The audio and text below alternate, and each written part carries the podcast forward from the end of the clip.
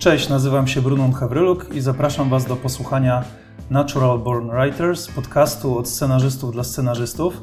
Dziś moim i Waszym gościem jest Tomek Bagiński, osoba, której w Polsce chyba nie trzeba nikomu przedstawiać, ale mimo to krótki wstęp. Twórca filmów animowanych, reżyser, producent, scenarzysta, nominowany do Oscara w kategorii najlepszy krótkometrażowy film animowany za animację Katedra, wieloletni współpracownik studia Platyż Masz, reżyser słynnej serii Allegro Legendy Polskie, ostatnimi czasy głównie producent wykonawczy m.in. takich Netflixowych seriali jak Wiedźmin, Kierunek Noc czy animowanego pełnego metrażu Wiedźmin z Mora Wilka. Obecnie pracuje nad kolejnym sezonem Wiedźmina, ale również prequelowym serialem Wiedźmin Rodowód Krwi, którego premiera jeszcze w tym roku. Tomek pracuje również jako reżyser nad filmem Rycerze Zodiaku, aktorską adaptacją słynnej mangi Saint Seiya.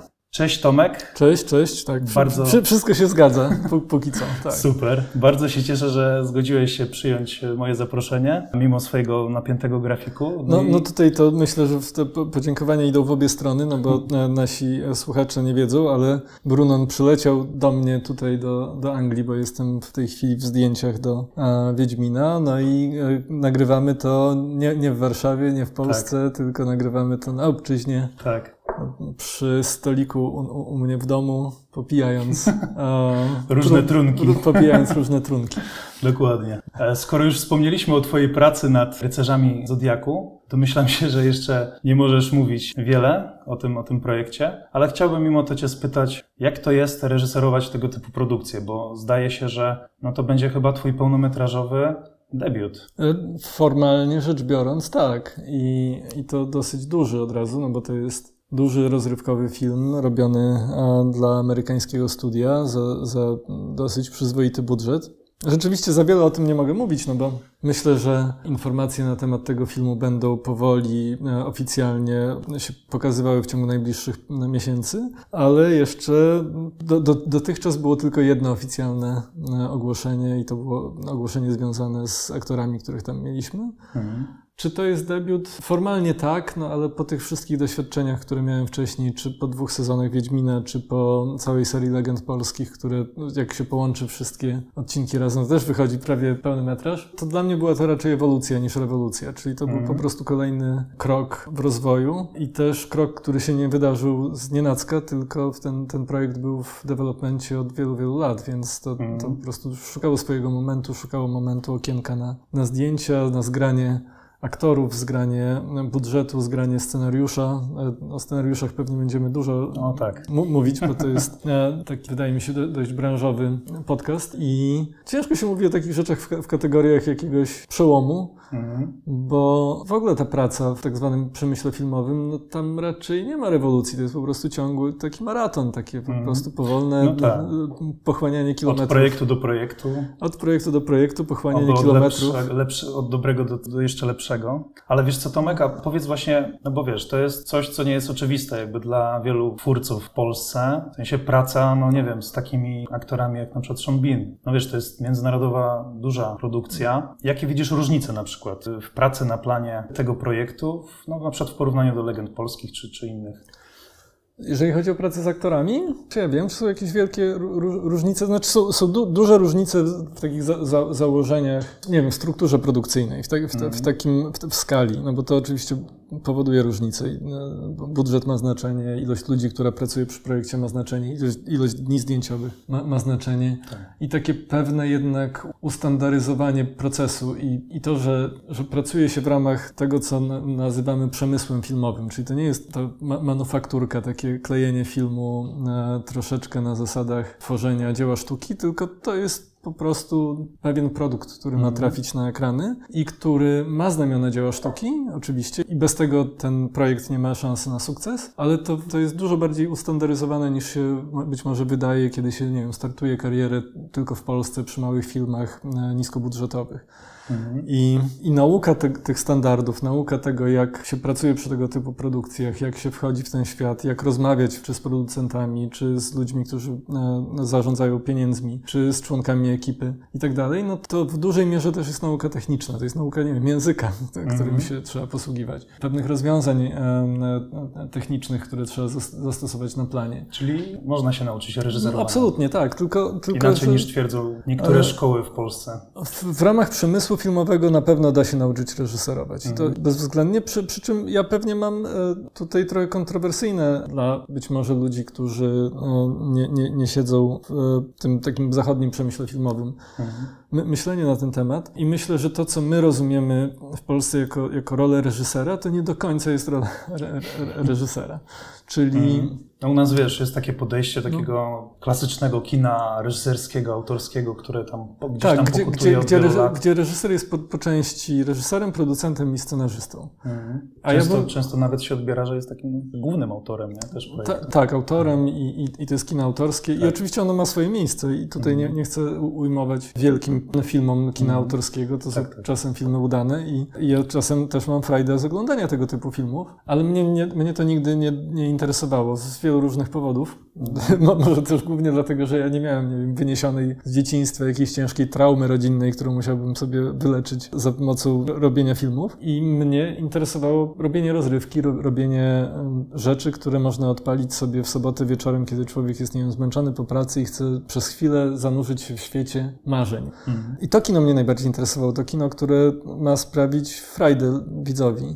I to jest mhm. trochę inne kino, no to po prostu jest troszeczkę inne podejście, troszeczkę Czyli taki inny model, rodzaj... można powiedzieć, zachodni, to by bardziej odpowiada, nie? No, tak, i, i, dużo o tym, jak byłem młodszy, bardzo dużo o tym czytałem, bardzo dużo o tym się, dużo się tym interesowałem i, i wydawało mi się to dosyć fascynujące i jakby akceptuję to, że w modelu zachodnim odpowiedzialność autorska jest rozproszona, nie jest tak sfokusowana na jednej osobie, mhm. że to jest, nie wiem, jeden autor, jedna wizja, jeden, e, jedna rzecz, tylko to jest bardziej współpraca grupy utalentowanych utalentowanych ludzi nad tym, żeby ten projekt, ten produkt, ten film, e, serial, żeby był jak najciekawszy dla, dla widzów i mm. były w stanie być atrakcyjne jak dla największej widowni. Więc gdzieś tam te światy, one w moim mniemaniu, one nie są na kursie kolizyjnym, znaczy one mm. mogą sobie istnieć obok siebie i, i można ja bardzo lubię niektóre filmy artystyczne. Dwie drogi, nie? nie? Dwie tak. drogi, tylko u nas po prostu częściej w Polsce jeszcze się wybiera tę drogę autorską niż producencką, ale to się rozwija, to się zmienia. Ta, tak, i też jest taka trochę tradycja, że ten reżyser, znowu wrócę do tego, że, że, że jest takie przekonanie, że, że ten reżyser jest takim rzeczywiście totalnym autorem i, hmm. i, i ma absolutną władzę nad wszystkim. W kinie autorskim to rzeczywiście tak jest.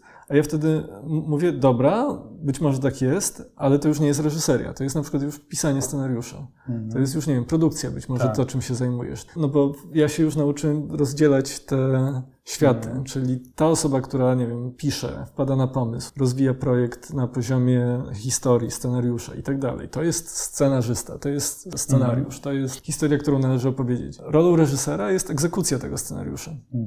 I ta rola jest w dużej mierze techniczna, bardzo du w, du w, dużym stopniu techniczna. Oczywiście można tam mieć swój pomysł na, na, na to, jak to nakręcić, jakie, jakie rzeczy są tam ważne, ale to, co mi się wydawało najbardziej fascynujące i to, co w ogóle jest niesłychanie fajne, jak się pojawia taka synergia, to jest ta synergia z innymi mózgami, z tymi innymi osobami w procesie produkcyjnym, kiedy ja być może nie muszę rozwiązać każdego problemu, który tam mhm. jest. Być może mogę to właśnie przedyskutować to ze scenarzystą, być może mhm. tu się tę piłeczkę odbić. Jeżeli jestem reżyserem w projekcie, to nie do końca moją rolą jest absolutne pilnowanie wszystkich kwestii związanych z konstrukcją bohatera i, i tą ścieżką bohatera. Ja być może czasem mógłbym nawet o tym zapomnieć, bo moim mhm. zadaniem jest to sprawienie, żeby to było jak najbardziej atrakcyjne na ekranie, żeby to się opowiadało i żeby też było od strony technicznej to tak zwane pokrycie sceny, czyli żeby potem na montażu nie, nie zostać nagle z ręką w nocniku i nagle się nie okazało, że jakaś niesłychanie ważna z punktu widzenia scenariusza kwestia została wypowiedziana w dalekim planie,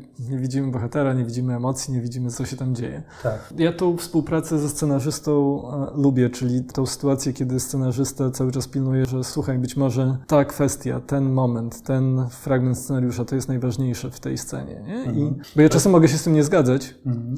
ale dobry scenarzysta może mi powiedzieć, że tak, w ramach tej sceny. Bo scenarzysta sobie przemyślał to już wiele razy, różne wiele, opcje dokładnie tak. rozwiązań tej sytuacji. I jakby może, może można podbijać piłeczkę fajnie. Dla mnie ogromną lekcją to, to było dla mnie, no otworzyło mi oczy na, na, na, bardzo dużo nowych możliwości. Było jakby wejście w ten świat na, na poziomie pierwszego sezonu Wiedźmina. Mhm I bo, bo znowu wychodziłem z tej polskiej szkoły takiego myślenia o reżyserii nie? i tak. takiego myślenia, kim jest reżyser i, i co, co, robi. I nagle mamy taką sytuację, że, że pierwszą rzeczą, którą się robi na, na, dużym serialu, to jest to takie duże spotkanie scenarzystów, reżyserów, showrunnera razem ze, z, z reżyserem, gdzie reżyser głównie słucha. Czyli nie mamy takiej sytuacji, jak byłem sam tego świadkiem, sam to robiłem, nie? że dostaję scenariusz i no dobra, to zrobimy to tak, zrobimy to tak, zrobimy to w ten sposób, a w ogóle ten dialog to mi trochę to nie siedzi. Myślę, nie, scenarzyści wiesz. siedzą i słuchają, a reżyser mówi, no, nie? Ale że wiesz, że ten dialog mi trochę nie siedzi, że coś tam, że, że, że tak dalej. I, I to oczywiście też, też jest, no bo to jest jakby ten kolejny etap, kiedy reżyser to przejmuje i próbuje nadać temu jakąś swoją formę. Mhm. Ale pierwsze spotkanie to jest zawsze słuchanie, jaka jest intencja tej sceny. Tak co tak, bo być może ta scena rezonuje pięć odcinków później, mhm. które będą, i ten odcinek piąty czy szósty będzie już reżyserowany przez zupełnie kogoś innego. Więc ten reżyser, który by wszedł z takim, z takim ego i z takim, z, takim, z takim podejściem, że ja chcę, żeby ten mój odcinek był taki super, a ta scena to w ogóle nie ma sensu, to wy, mhm. wywalmy tę scenę, bo ona nie ma sensu. Tak. I nagle scenarzysta mówi, nie, nie, nie, zaraz, zaraz, no ale ta scena jest ważna do tego piątego odcinka, do tego szóstego odcinka, do tego tam gdzieś tam w przyszłości, a może w, mhm. dwa sezony później, tak. że my musimy to zdanie, to słowo, tą, tą kwestię wypowiedzieć w tym momencie, bo właśnie to, co powiedziałeś, że ci ludzie siedzieli tygodniami, miesiącami, myśląc o tych kwestiach. Ta scena, która z mojego punktu widzenia może się wydawać bez sensu, mhm. ona z jakiegoś powodu tam jest. Mhm. Się Ale wiesz, właśnie, właśnie a, a propos tego, tego, o czym wspomniałem, nie? że to często też jest coś takiego, że przychodzi reżyser, czy przychodzi, nie wiem, producent, ktoś, ma super pomysł, nie? Mówi, kurczę, słuchajcie, a może zróbmy to w ten sposób, może niech bohater zrobi tak i tak dalej i, i ten. I scenarzyści wtedy często siedzą, tak patrzą po sobie i mówią, no dobra, tylko my to dwa miesiące temu przygadywaliśmy między mhm. sobą, i można by tak zrobić, tylko że no, wtedy jakby fabuła pójdzie w inną stronę, nie? Mhm. Albo na przykład zastosowanie takiego rozwiązania no, nie będzie tak atrakcyjne i jakby odrzuciło się już ileś razy mhm. tego typu rzeczy. I to jest właśnie coś takiego, że tak jak mówisz, że scenarzyści to są ci tacy powiedzmy, ja może tak określę, trochę tacy strażnicy mhm. um, jakby tego, tej fabuły, tak? Jakby tej dramaturgii, że jakby oni, oni pilnują, żeby właśnie to konkretne zdanie padło, albo ta intencja, żeby była mhm. zachowana w danej scenie, coś bez czego na przykład coś będzie niejasne parę odcinków później. Tak, tak, do, do, dokładnie. Plus jeszcze wchodzi takie jakby wsobne myślenie, że się ten scenariusz przeczytało ileś tam razy, ileś tam razy i my już go znamy to bardzo dobrze i zaczynamy sobie myśleć, no dobra, może nie musimy tego wyjaśniać w tym momencie, bo, bo my już to wiemy, nie? Tak. Tylko, że ten biedny widz, który to później ogląda, on to będzie widział pierwszy raz. Mhm. I być może on potrzebuje tego wyjaśnienia. Tak, tak. Bo, bo, bo on nie ma tej wiedzy spoza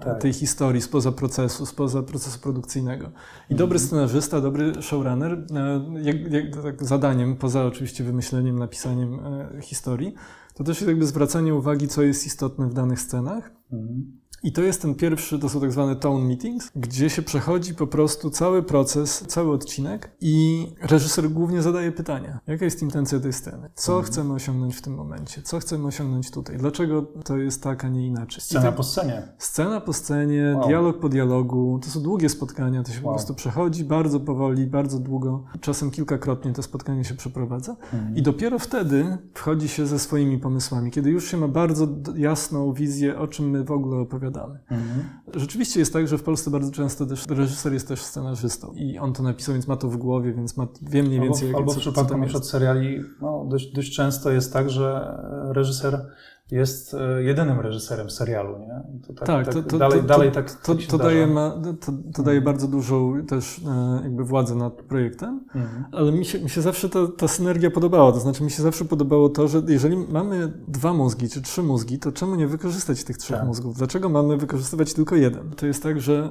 Ale słuchaj, też przy tej synergii, przy tej rozmowie, wiesz, dopuszczenie do rozmowy um, autora zdjęć, właśnie pytanie na ile właśnie się to, się, robi... To się robi, tylko później. Pre, pre, produkcji. Nie, tak? to, to jest potem, nie? To Aha. znaczy to się potem już zostawia, to jest już pole jakby reżyserskie, czyli Aha. rzeczywiście reżyser z autorem zdjęć zaczynają już to rozkminiać na takim poziomie detalicznym, tak. taktycznym. Bo wiesz, bo jest też coś takiego, że no, scenarzyści są jednak literatami. Wiadomo, że mhm. uczymy się jakby pisać w taki sposób, żeby to... Wiemy, że to są ruchome obrazki, także mhm. nie piszemy literatury, literaturę zostawiamy w dialogach, jeżeli już, ale kto jak nie autor zdjęć, kto jak nie mhm. operator, szwęgier i tak dalej, spojrzy na jakąś scenę i na przykład powie, kurczę, ale to się da zrobić w dwóch, trzech shotach albo w jednym szocie, mhm. bez w ogóle wypowiadania na przykład, nie wiem, tych, tych całych kwestii, tylko właśnie, żeby to zagrać. No, tak, Tak, ale to jest kolejny Mhm. etap, nie? To, to znaczy, na- najpierw dowiedzmy się, o czym ten scenariusz jest, tak Mhm. bardzo precyzyjnie. I to rzeczywiście są długie spotkania, bardzo takie szczegółowe.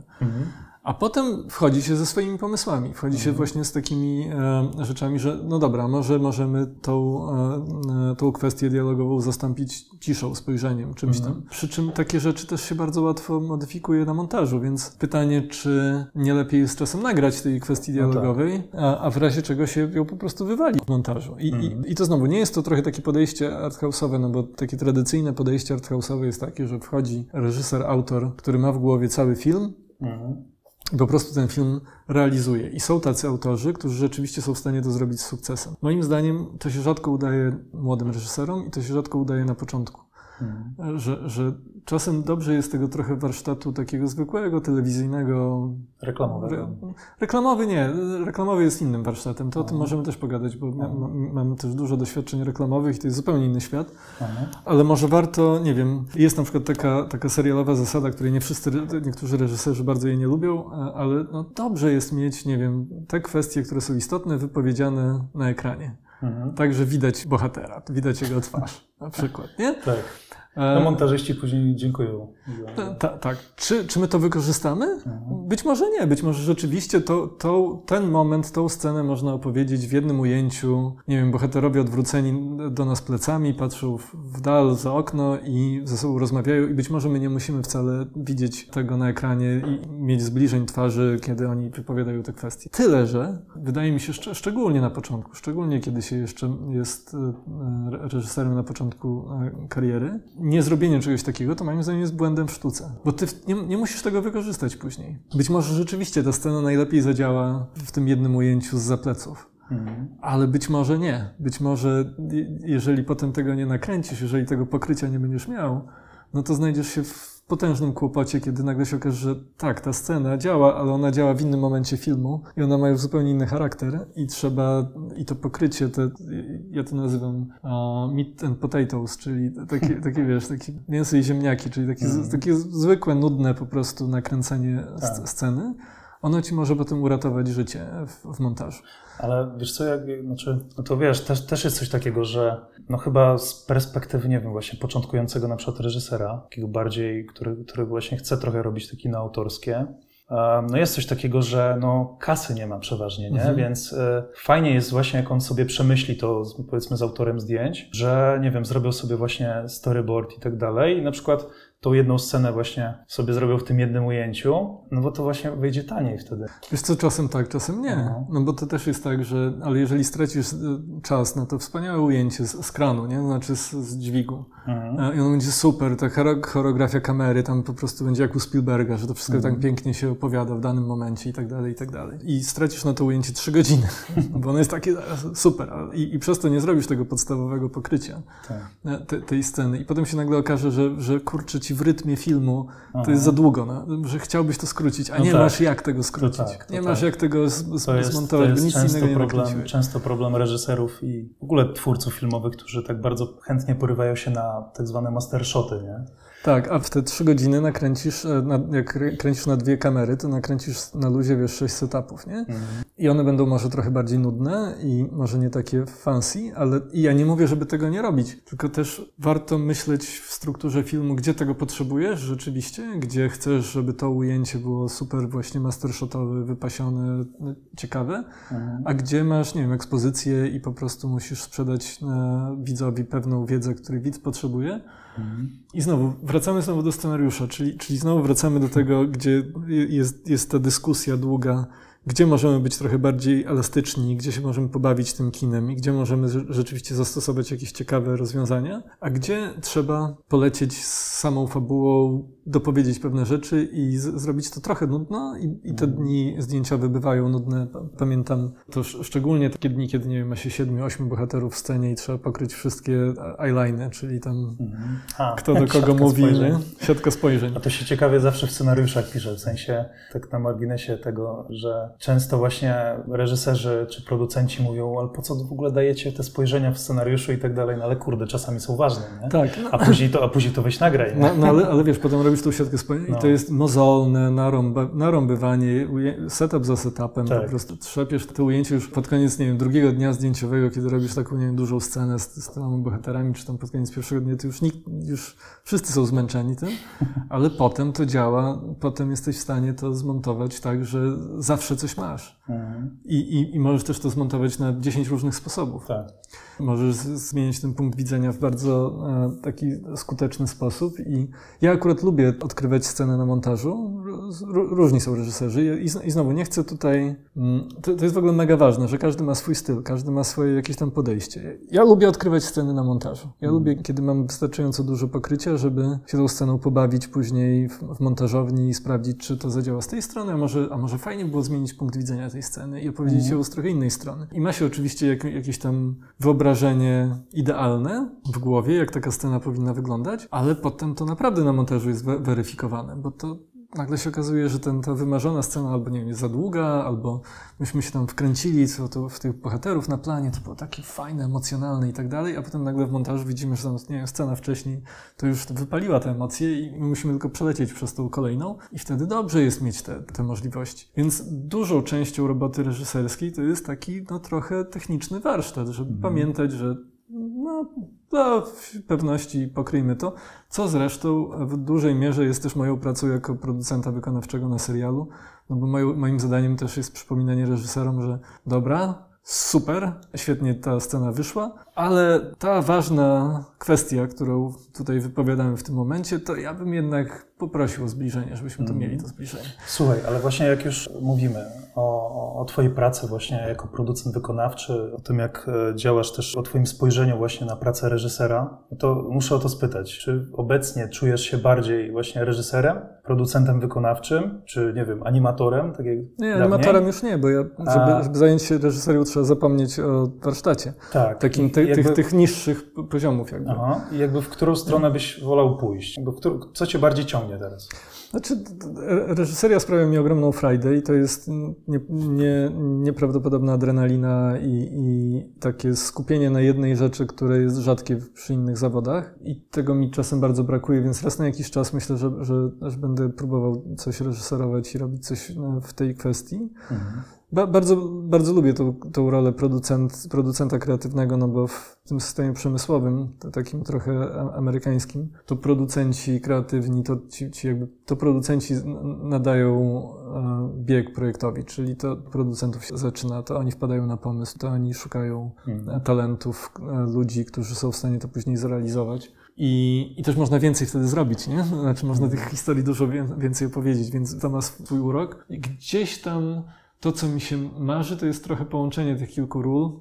Trochę showrunnerzy są tacy, ale ja myślę, że to można pociągnąć jeszcze dalej. I trochę wydaje mi się, że, że zeitgeist, e, czyli ten duch czasów, który mamy, trochę być może zmierza w, w stronę trochę takiego autorskiego rozproszenia tych rzeczy. Dobrym przykładem jest film, który zdobył kina w tym roku z dużym hukiem, czyli Wszystko Wszędzie Naraz, który jest formalnie reżyserowany przez e, dwóch e, reżyserów, ale oprócz tego było tam jeszcze chyba pięciu innych reżyserów teledysków, którzy byli w tym zespole trochę VFX-ów, trochę, Mhm. trochę, trochę reżyserskim, trochę teledyskowym, no bo, no bo wtedy masz jakby workforce do, nie wiem, masz drugi unit, trzeci unit, trzeba coś nakręcić w innym kraju, trzeba coś sceny, tam. sceny walki, sceny akcji ci robią, sceny Że, dialogowe, że, że coś ktoś tam. ci. I, I mi się ten, ten mo- model, znaczy wydaje mi się, że jest w tym jakiś gigantyczny potencjał. Mhm. To znaczy tak, taki model pracy, w której oczywiście jest się jakimś takim głównym, decyzyjną osobą, która jednak fi- filtruje te, te ego, te, e, te osobowości, które w to wchodzą, Mhm. ale jeżeli się mądrze zbuduje taki zespół, to faktycznie można wycisnąć z każdego najlepsze. I nie wiem, czy taka rola w ogóle istnieje, bo to jest coś pośredniego między showrunnerem, reżyserem, producentem, Mhm. gdzie sam też y, bym pewnie chętnie wtedy jakieś najważniejsze, czy tam pojedyncze sceny reżyserował dla, dla, dla takie, które dla mnie są istotne, ale takie rozproszenie autorskie, gdzie można właśnie wysłać kogoś na Wyspy Kanaryjskie, żeby coś tam zrobił i niekoniecznie wysyłać tam całą ekipę, wszystkich kurczy technicznych, wszystkie namioty, cały, cały pion produkcyjny i tak dalej, tylko zostawić to komuś, kto jest zaufany i zna się na takiej robocie i może, nie wiem, ogarnąć przeloty dronowe. Mhm. To mnie niesłychanie ciekawi, fascynuje. Trochę tak są zrobione największe produkcje, kiedy się tych unitów ma, nie wiem, pięć, nie? Czy, mhm. czy coś takiego i tam tak. każdy z nich ma reżysera, operatora. Ale myślę, że nawet tak w Polsce to się zdarza, w sensie nawet całkiem często, nie? Że są te second unity. Nawet wiem, że Patryk Wega, on oczywiście ma zabójcze tempo przy swoich produkcjach. On ma, on ma zabójcze tempo. Ale, ale on też ma właśnie tak. dobrego drugiego reżysera, który tam robi dużo scen, nie? A, no, czy, znaczy reżysera drugiego unitu, jak, jak tak, rozumiem. Tak, tak, bo, bo tak, w, drugiego bo, unitu, w, w ogóle pol, polska mhm. nomenklatura jest myląca, bo drugi reżyser w Polsce to jest tak naprawdę jest First AD, first AD mhm. w, w, nomenklaturze amerykańskiej. Tak. E, chyba najważniejsza osoba na planie. Pewnie to jest taki kierownik planu nas, Tak, nie? ważniejsza niż, niż reżyser trochę czasem mam wrażenie. Mhm. Ale wracając do tych technikaliów, no ja to lubię, to, taką pracę w zespole, pracę w, w grupie, bo jeżeli dobrze jest ten zespół złożony, jeżeli rzeczywiście te osobowości ze sobą się dobrze dogadują, to znowu ja powtarzam się, to mówię to, to słowo wytrych trochę, ale, ale, ale rzeczywiście tworzy się synergia, czyli suma części jest większa niż wynikałoby z tych pojedynczych kawałków. Mhm. Czyli ta suma mózgów daje lepsze efekty niż każda z tych osób byłaby w stanie osiągnąć oddzielnie od siebie. Mhm. I, I mnie to niesłychanie jakoś wkręca, e, ciekawi. Wydaje mi się, że to jest, że, że gdzieś tam w tym kierunku bym chciał iść. Czy to się da zrobić w takim bardzo mi to przypomina to, jak systemie. wygląda praca w branży gier wideo. Nie? Eee, Tylko tam jakby... No, trochę, trochę być może Bo to tak, też jest, jakby, chociaż... Wiesz, tam, tam kilkuset e, czy kilkudziesięciu ludzi, zależnie od jakby skali przedsięwzięcia, nie, oczywiście, no ale tam no, każdy ma swoją działkę, robi to, co potrafi najlepiej, nie, i jest tam paru, mhm. którzy jakby tym sterują, ale... To trochę jest, wydaje mi się, inny system, mhm. taki, tro, tro, to, to, wynika z e, mniejszego połączenia z e, światem takim fizycznym. Jeżeli się pracuje nad grami, to jednak są to głównie światy wirtualne powstające w dużych biurach po prostu. No tak, a, no tak. A, a w przypadku jednak reżyserii, robienia filmów, no to ogromna ilość rzeczy, które lądują na ekranie, to jest efekt trochę przypadku, mhm. bo, bo obcujemy z rzeczywistością fizyczną. Tak. I ta rzeczywistość fizyczna ma niesłychane ciśnienie na kreacji, bo my te wspaniałe pomysły, które ktoś tam kiedyś napisał na scenariuszu, no musimy przetworzyć w prawdziwe błoto, prawdziwą mhm. krew, prawdziwy e, obraz tak. nakręcony w prawdziwych lokacjach, w deszczu, śniegu, e, e, gorącu. I to daje temu zupełnie, wydaje mi się, inny charakter. Trochę jest inny, inny rodzaj ludzi, inny charakter pracy. Czy reżyseria jest nies, niesłychaną frajdą i, i, i daje taką bardzo intymną, prywatną więź z materiałem, mhm. a, a, produkcja daje większe możliwości. Mhm. I, I też i ja też lubię po prostu pracować z ludźmi, lubię pracować w, grupie, więc chyba najmniej z tych wszystkich ról jestem, najmniej chyba jestem scenarzystą, bo te mhm. kilka rzeczy, które... Bo w ogóle, żeby było jasne, wydaje mi się z mojego punktu widzenia, wydaje mi się, że jestem niezłym scenarzystą, ale bardzo wolnym mhm. i nigdy nie chciałbym nim być. Znaczy, bo, bo to jest już to, to jakby dla mnie ta kolejna skra, skrajność spektrum, kiedy jest się tylko sam ze sobą, z własnym umysłem i z bohaterami e, tymi papierowymi, których się kreuje, Mhm. I dla, dla mnie przynajmniej zawsze jest to proces dosyć depresyjny, znaczy taki bardzo jednak wsobny, bardzo trudny i bardzo no, w pewien sposób stresujący. Mam taki, taki... Ale wiesz co, ale znaczy ja jakby też jakby z, z mojego punktu widzenia no w sumie się z tym zgadzam, nie? że to jest tak, że no faktycznie często to są takie dupo godziny i siedzenie po prostu. Ja na przykład mam coś takiego, że zanim w ogóle usiądę do pisania, to oczywiście multum prokrastynacji i tak dalej. O tak, to, to, to, to jest jakby klasyk. Wszyscy, wszyscy w końcu cierpimy. jak już się zbiorę do tego i siadam po prostu, żeby pisać i jakby już sobie zrobię ten stan, puszczę odpowiednią muzykę i tak dalej,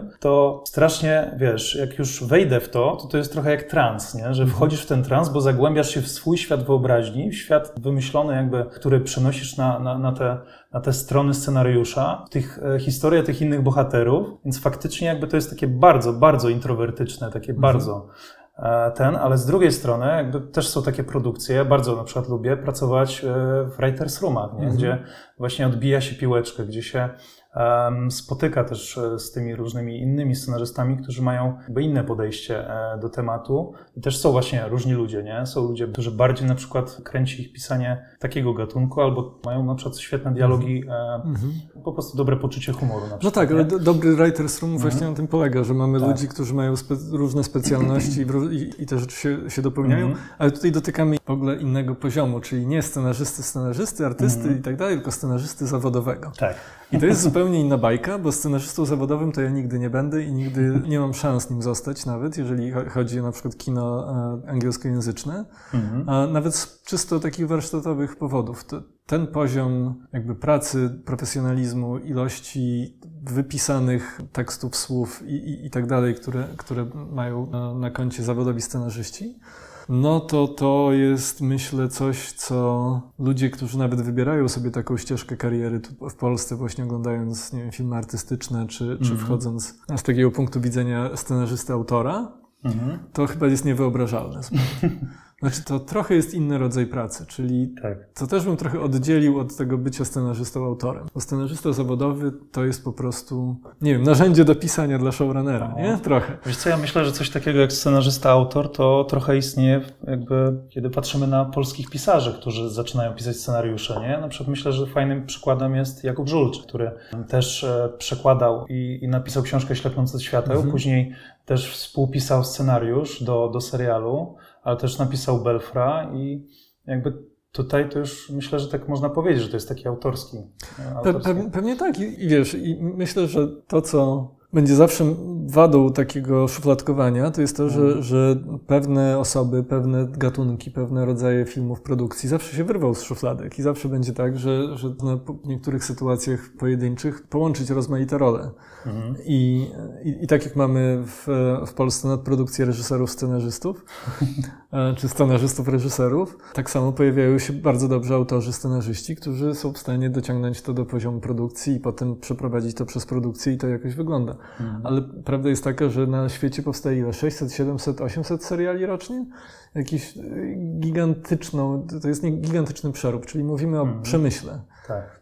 I w przemyśle to ja bym jednak rozróżnił te role i, mhm. i, to, co jakby króluje w przemyśle filmowym, to są zawodowi scenarzyści, których zadaniem jest po prostu przelewanie pomysłów na papier mhm. i potem modyfikowanie, modyfikowanie, modyfikowanie do zmęczenia, do jakiegoś kompletnego dobicia. Mhm. Też w kontekście, w rozmowie właśnie z innymi członkami Writers Roomu, z showrunnerem, z producentami, z reżyserami, mhm. ciągłe, ciągłe prace przepisywania. Mhm ja bym to chyba trochę, mimo że tam jest zawsze komponent autorski, mhm. no znowu, te, te szufladki mają miękkie ściany, takie tak. jak, jak to, to, są szufladki kwantowe, tam ciągle no coś wiadomo, tuneluje. Scenarzysta pisze tak. to, co jest na papierze, a później to ktoś musi przenieść na ekran, więc to, to już on nie jest autorem wtedy, nie wiem, zdjęć, reżyserii. Ta, nie, ale, ale ten komponent mhm. autorski on zawsze tam jest, więc ja nie mhm. chcę nagle powiedzieć, że nie wiem, że ci scenarzyści zawodowi to nie są, nie, nie są artystami, oni też są artystami, ale ich warsztat i to, jaką szkołę przechodzą, żeby dojść do tego etapu tam w, Hollywood, kiedy tam przechodzą przez wielokrotne, jakby różne etapy wtajemniczenia, mm. żeby wejść na, na te wyższe poziomy tej gildii scenarzystów. No, no to, to, to wydaje mi się, że rzadko jakby przebija się do świadomości e, scenarzystów e, czy, czy twórców w Polsce, jak bardzo jest to warsztatowe, jak bardzo to jest skodyfikowane i Oczywiście ma to też swoje wady, no bo pewne rzeczy, które powstają w, w takim przemysłowym e, sposobie pisania, no czasem no, ta dusza gdzieś po drodze znika, mhm. no, no, bo nagle ten przemysł przejmuje e, władzę i, i, i to korpo przejmuje władzę i nagle się okazuje, że, te, że ta dusza, ten, ten diament autorski gdzieś tam się zgubił i to zaszkodziło projektowi, mhm. ale to jest trochę istota tej pracy, czyli takie pisanie, pisanie, pisanie do do mhm. zmęczenia. Nie zawsze rzeczy, które ci się nawet podobają. Nie? Ty masz doświadczenie z pisania telenowel, więc myślę, że gdzieś tam w mojej głowie, tak jak wydaje mi się, że, że twórca, który nigdy nie zrobił naprawdę złego projektu i potem musiał go przełknąć jak żabę i go bronić, mhm. to moim zdaniem jeszcze nie jest twórca. To znaczy, to trzeba mieć za sobą to doświadczenie, żeby zrozumieć to uczucie, zrozumieć tę emocję, zrozumieć e, to, że, że świat się nie zawalił, że zrobimy lepiej następnym razem po prostu, mhm. nie? Słuchaj, to, ja to, to tak samo jest ze scenarzystami. Scenarzysta, mhm. który nie ma wydań, który jest tylko autorem. A są tacy scenarzyści czasem robią świetne rzeczy. Mhm. Ale ktoś, kto Na przykład Charlie Brooker, nie? Od, od Black Mirror. To, to... Jest pełno, pełno przykładów na to, ale ale mhm. jeżeli mówimy o, o, zawodowym scenarzyście, to, to też jest taki człowiek, który nie zawsze musi zrobić arcydzieło, no, ale, mhm. ale zawsze musi dowieść na czas. Tak. I zawsze musi dowieść to jest, to jest ważna to, to, rzecz. To jest, to, jest, to jest jakby rzecz, którą no często się spotykam, jak nie wiem, czy brałem udział w różnych warsztatach scenariopisarskich, czy, czy rozmawiałem z młodymi scenarzystami, to właśnie to, jak piszesz, to, jak potrafisz, nie wiem, przełożyć ze swojej wyobraźni na tych bohaterów, dramaturgię, dialogi, jakby to jest wszystko super, tak, że, że potrafisz dobrze pisać.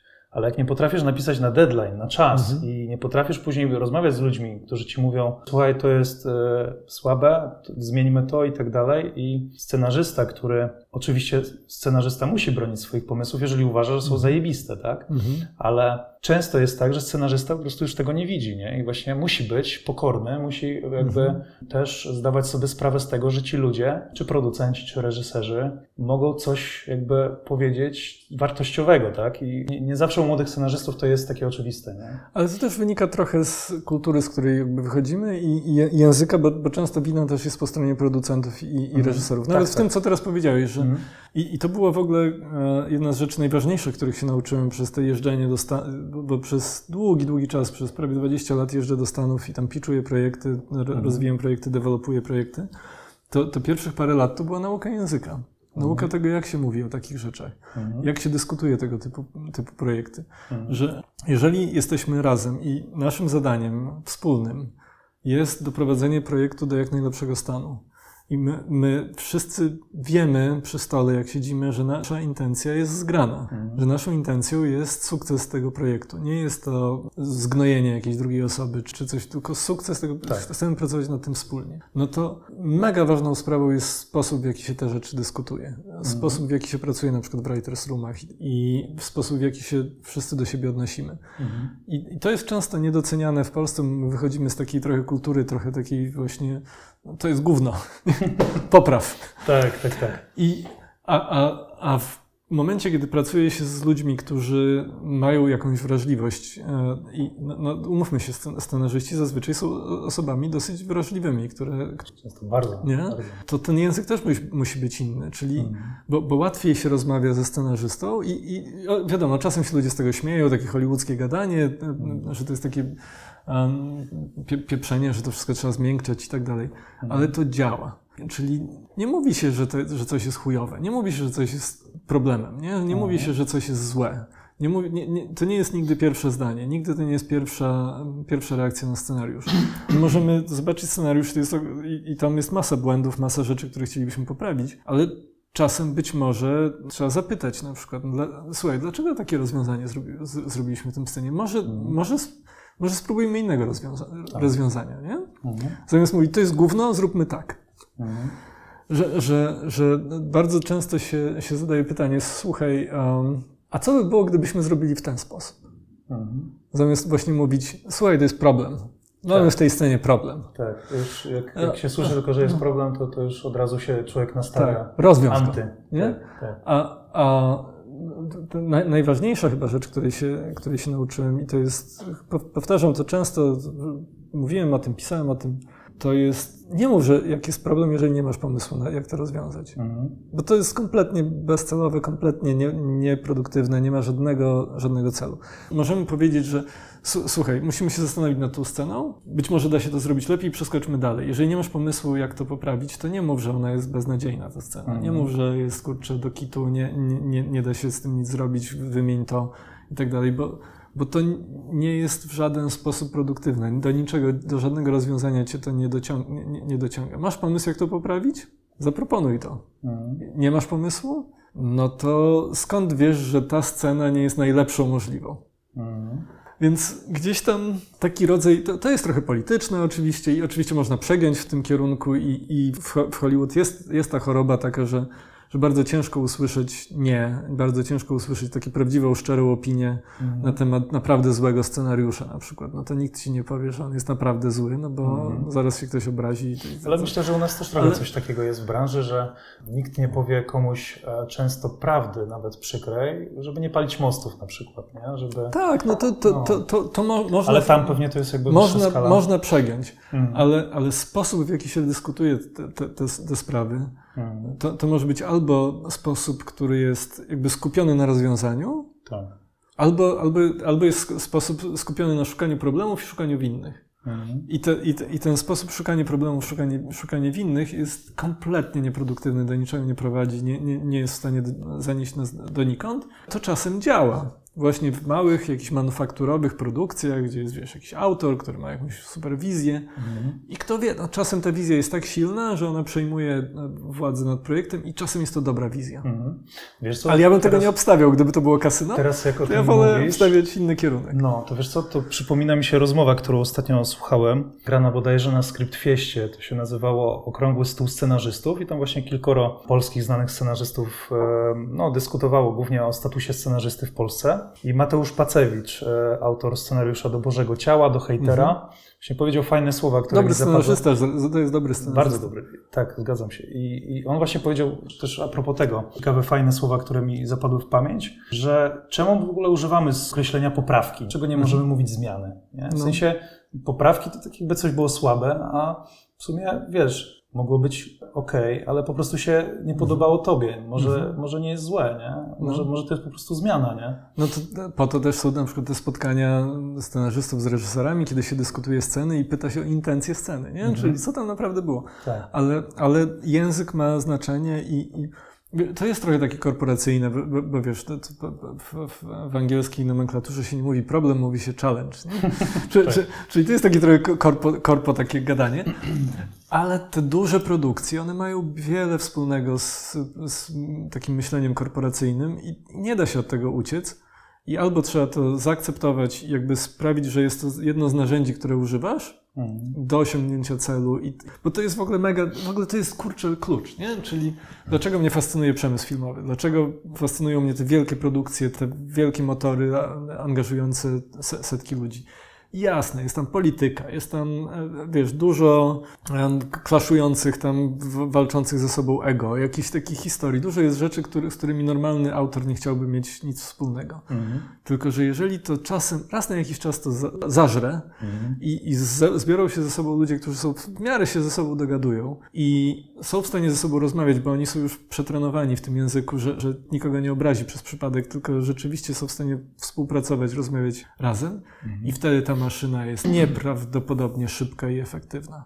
To, to jak powstają szybko w porównaniu z tym, co się robi, nie wiem, w, w tym kinie takim małym, te gigantyczne produkcje, gigantyczne seriale, to jest niepojęte, w jakim to tempie powstaje.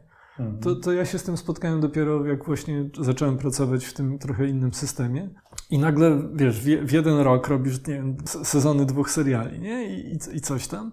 I to zostało napisane, zrealizowane, wyprodukowane. To jest dobre. I, i, i, i, i, no dobra, czasem nie jest dobre, no wiesz, umówmy się. No, Ale jeżeli, nie- wiesz, ale jak to zażre, jeżeli mówimy o sytuacji, Tak. że to właśnie zażre, to ale jak zażre, to jest No. dobre. I nagle ta potęga maszyny, ta potęga pieniędzy, finansów, organizacji, e, no, tej ogromnej rzeszy ludzi, które, które są zgrane Ale też właśnie tego, że, że odpowiedni ludzie w odpowiednim momencie się spotkali tak? Tak. z tą samą zajawką. To jest tak niesamowicie efektywne, że można Mhm. rzeczywiście wtedy te, te, ro, robić pomysły, e, jakie się chce w, i, i je realizować szybko.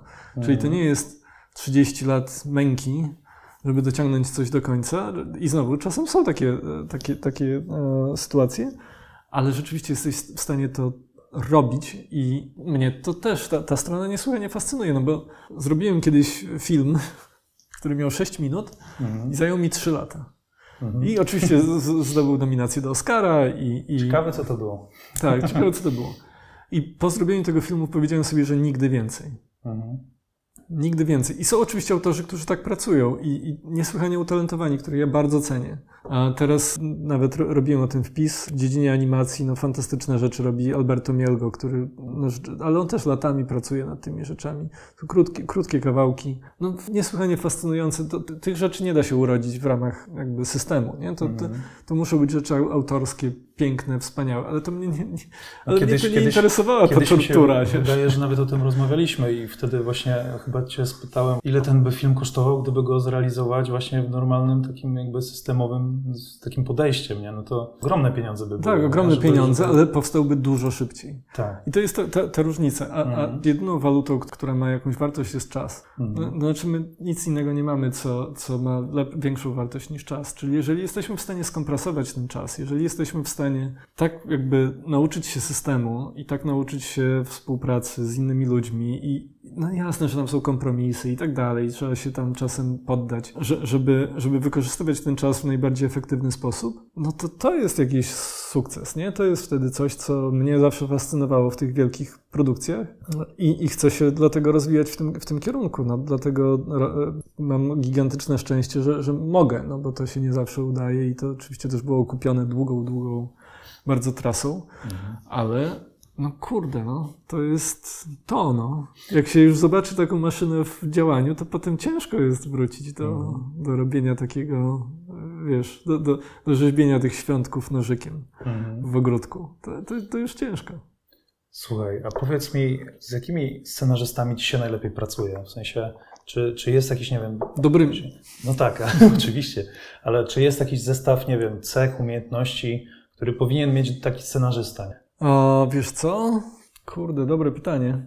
To jest dobre pytanie, na które nie mam jednoznacznej odpowiedzi, bo to się, bo, bo bardzo wiele zależy od osobowości. Mhm.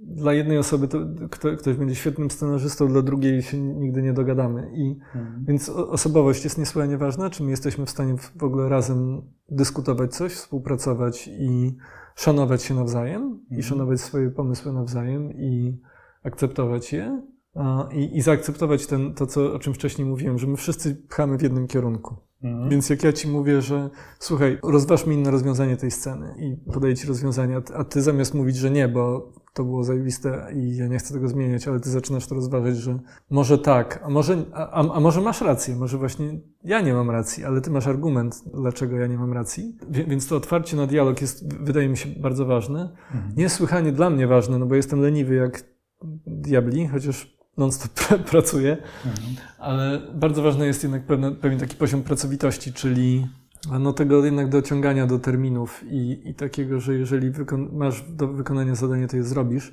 I ono nie musi, ono jeszcze, to, to, jest też ważne, że praca scenariuszowa jest pracą iteracyjną, czyli ten pierwszy draft, on nie musi być naprawdę idealny. Mhm. I, I, gdzieś tam ci scenarzyści, których ja staram się znajdować, z którymi staram się pracować, wydaje mi się, że czasem wiem, co poprawić w scenariuszu. I czasem wiem, czasem się mylę, ale czasem wiem, jak podciągnąć, jeżeli ktoś popełni błąd, albo jak wyciągnąć z kogoś coś dobrego. Ale ja tego nie dam rady zrobić, jeżeli nie dostanę tego pierwszego draftu na czas. Mm. Wiesz co, a propos, a propos tego właśnie, co mówisz, kurczę, perfekcjonizm jest zmorą tak, u scenarzystów. To jest, to jest, bez, to jest, to jest, sensu. No. jest naprawdę ciężki, ciężki problem dla, dla wielu właśnie, no przeważnie scenarzystów właśnie bardziej takich, którzy piszą na przykład fabułę, nie? No, bo w serialu to jakby trzeba się dostosować, jesteś już w tych trybach. Tak, jesteś w trybach i zasuwasz e, i tyle. Tak, ale, ale no jest takie podejście, nie? Wiesz co, ja myślę, że wiem może nawet skąd się to bierze, bo niektórzy scenarzyści, myślę, że w sumie nawet wielu, zderzyło się z czymś takim, że trafili na producenta, którym wysłali jakiś pierwszy draft, ci producenci uznali, kurwa, co to za gówno, za przeproszeniem, -hmm. nie? I wiesz, i któryś raz jakby jest coś takiego i... Zły producent. No scenarzysta bo... chciałby właśnie trafić na producenta, który zdaje sobie sprawę, on wie, że to jest pierwszy draft -hmm. i że, jak mówił Hemingway, first draft of anything is, is shit, tak? I, i, i żeby, żeby to była ta świadomość i wtedy może scenarzyści byliby częściej właśnie tacy, wiesz, wyluzowani. Pierwszy, pierwszy no. draft, na przykład z mojego punktu widzenia, pierwszy draft to po prostu trzeba dowieść. Czy on będzie super, to jeszcze nie wiadomo. Mhm. To jeszcze, bo w ogóle development to jest długa historia, bo to po pierwsze się rozwija projekt latami tak. i, ale nie da się rozwinąć projektu, jeżeli ktoś wałkuje pierwszy draft przez 3 lata i jeszcze go nie dowiózł. Mhm. Dowieź go w 3 miesiące, on będzie zły, tam nie wszystko będzie działać, ale może będzie jakaś iskra jakości. Być może będzie tam jakieś coś, co, co zażre, coś, co zainteresuje producenta, coś, co zainteresuje reżysera.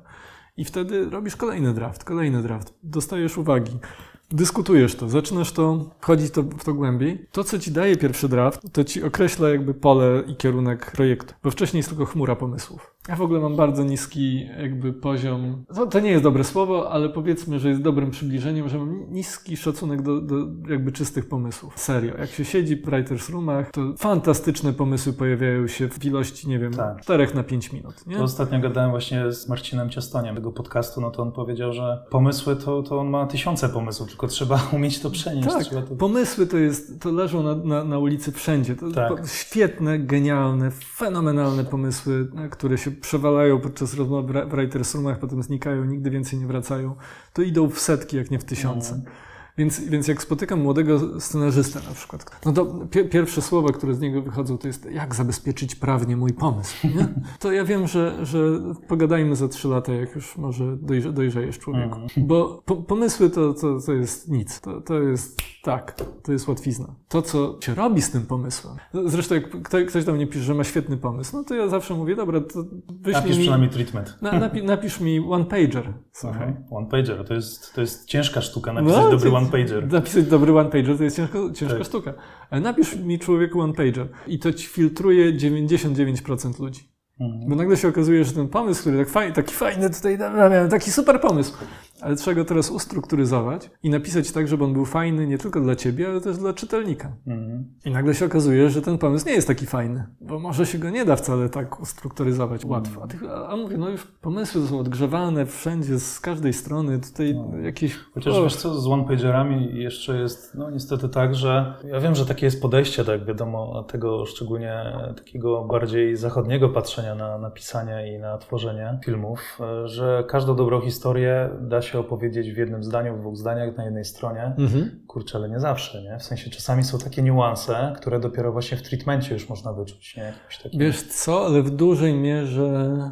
A, Chyba, możemy, możemy takie... pogadać o one-pagerach, bo to jest no. w ogóle no. ciekawe, bo to jest klucz do sprzedaży projektu, dobry tak. one-pager, nie? I... Właśnie, pytanie, czy to właśnie... No, no czy ale, ale, ale dobry one-pager cza czasem nie opowiedź całego pomysłu, mhm. ale dobry one-pager trochę działa jak teaser filmu. Mhm. Czyli ty czytasz tego one-pagera i myślisz sobie, dobra, okej. Okay. I znaczy dobry one-pager ma sprawić, że ty chcesz czytać dalej. Mhm. To jest jedyna, Tylko jedyna wiesz, funkcja. Jest, w sensie, nawet z mojego punktu widzenia, co jest najcięższe do one-pagerze? Że jak masz wymyśloną fabułę, bohaterów, weź to kurczę opisz na jednej stronie, żeby był tam, wiesz, pierwszy, drugi, trzeci akt, żeby to wszystko po prostu zabrzmiało. Ale są różne one-pagery. No. Do różnych projektów robisz różne rzeczy. No są czasami takie bardziej już ala eksplikacje. Za Czas, czasem to jest spisanie tej fabuły, a, a, czasem to jest, nie wiem, pierwsza scena. Mhm. Jedyną rolą one-pagera to jest to, żebym ja chciał odwrócić kartkę dalej i czytać dalej. Takie one-pagery już chyba są fajniejsze do pisania. I, i, i, to, I to jest zupełnie co, co innego. I oczywiście jakby techniczną rolą one-pagera jest powiedzenie, o czym my w ogóle mówimy, jaki ten projekt będzie. Mhm. I, I być może nawet,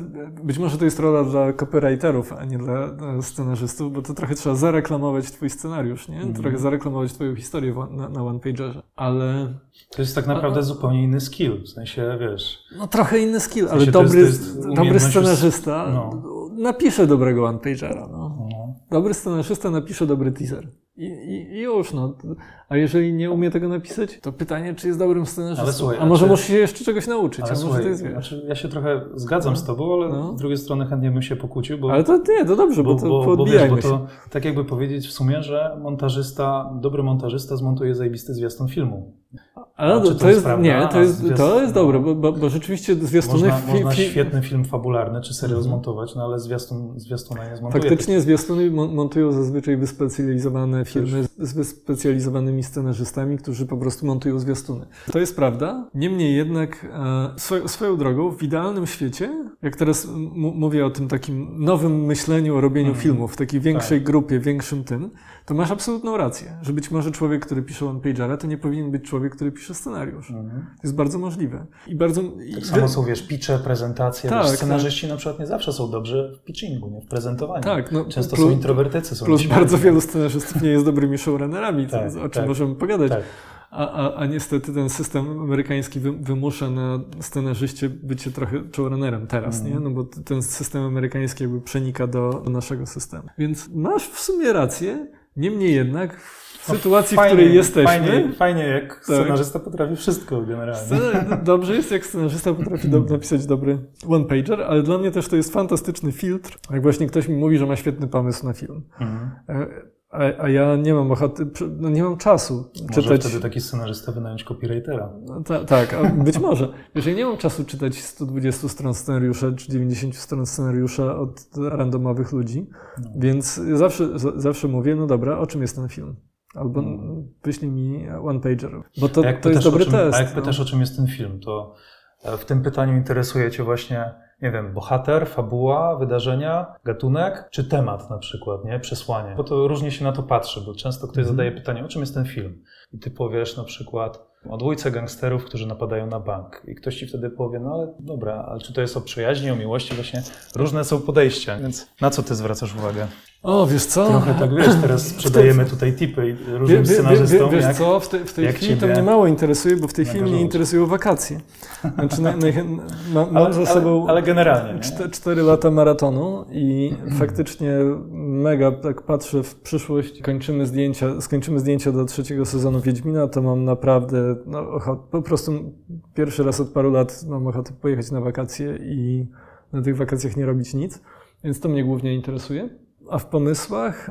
Nie, to będą zawsze postacie. No, to, to hmm. nie ma co, no, tutaj nie ma co ukrywać. dobra postać ciągnie ci, po, pociągnie ci projekt, hmm. bo mało jest naprawdę świeżych, ciekawych, czy pomysłów world buildingowych, czy pomysłów na jakiś taki mega twist nie? tej, tej mhm. historii. One się zdarzają. No trochę na tym sprzedaliśmy e, Into the Night, nie? No, no, że, że to był ten pomysł, który udało się wyekstrahować z powieści Dukaja, który okazał się mega nośny i do, do, do, tego dopisaliśmy postaci, do tego dopisaliśmy wszystko inne. Ale gdzieś tam w takim klasycznym myśleniu, no to zawsze chyba będą postaci, ciekawe charaktery, które mają przed sobą zadanie do wykonania.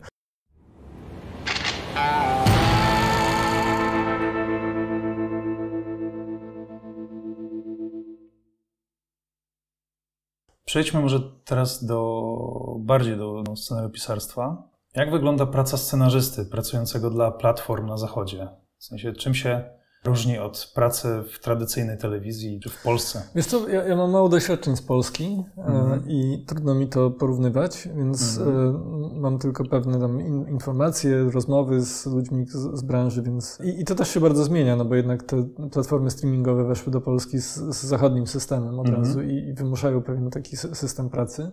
Mhm.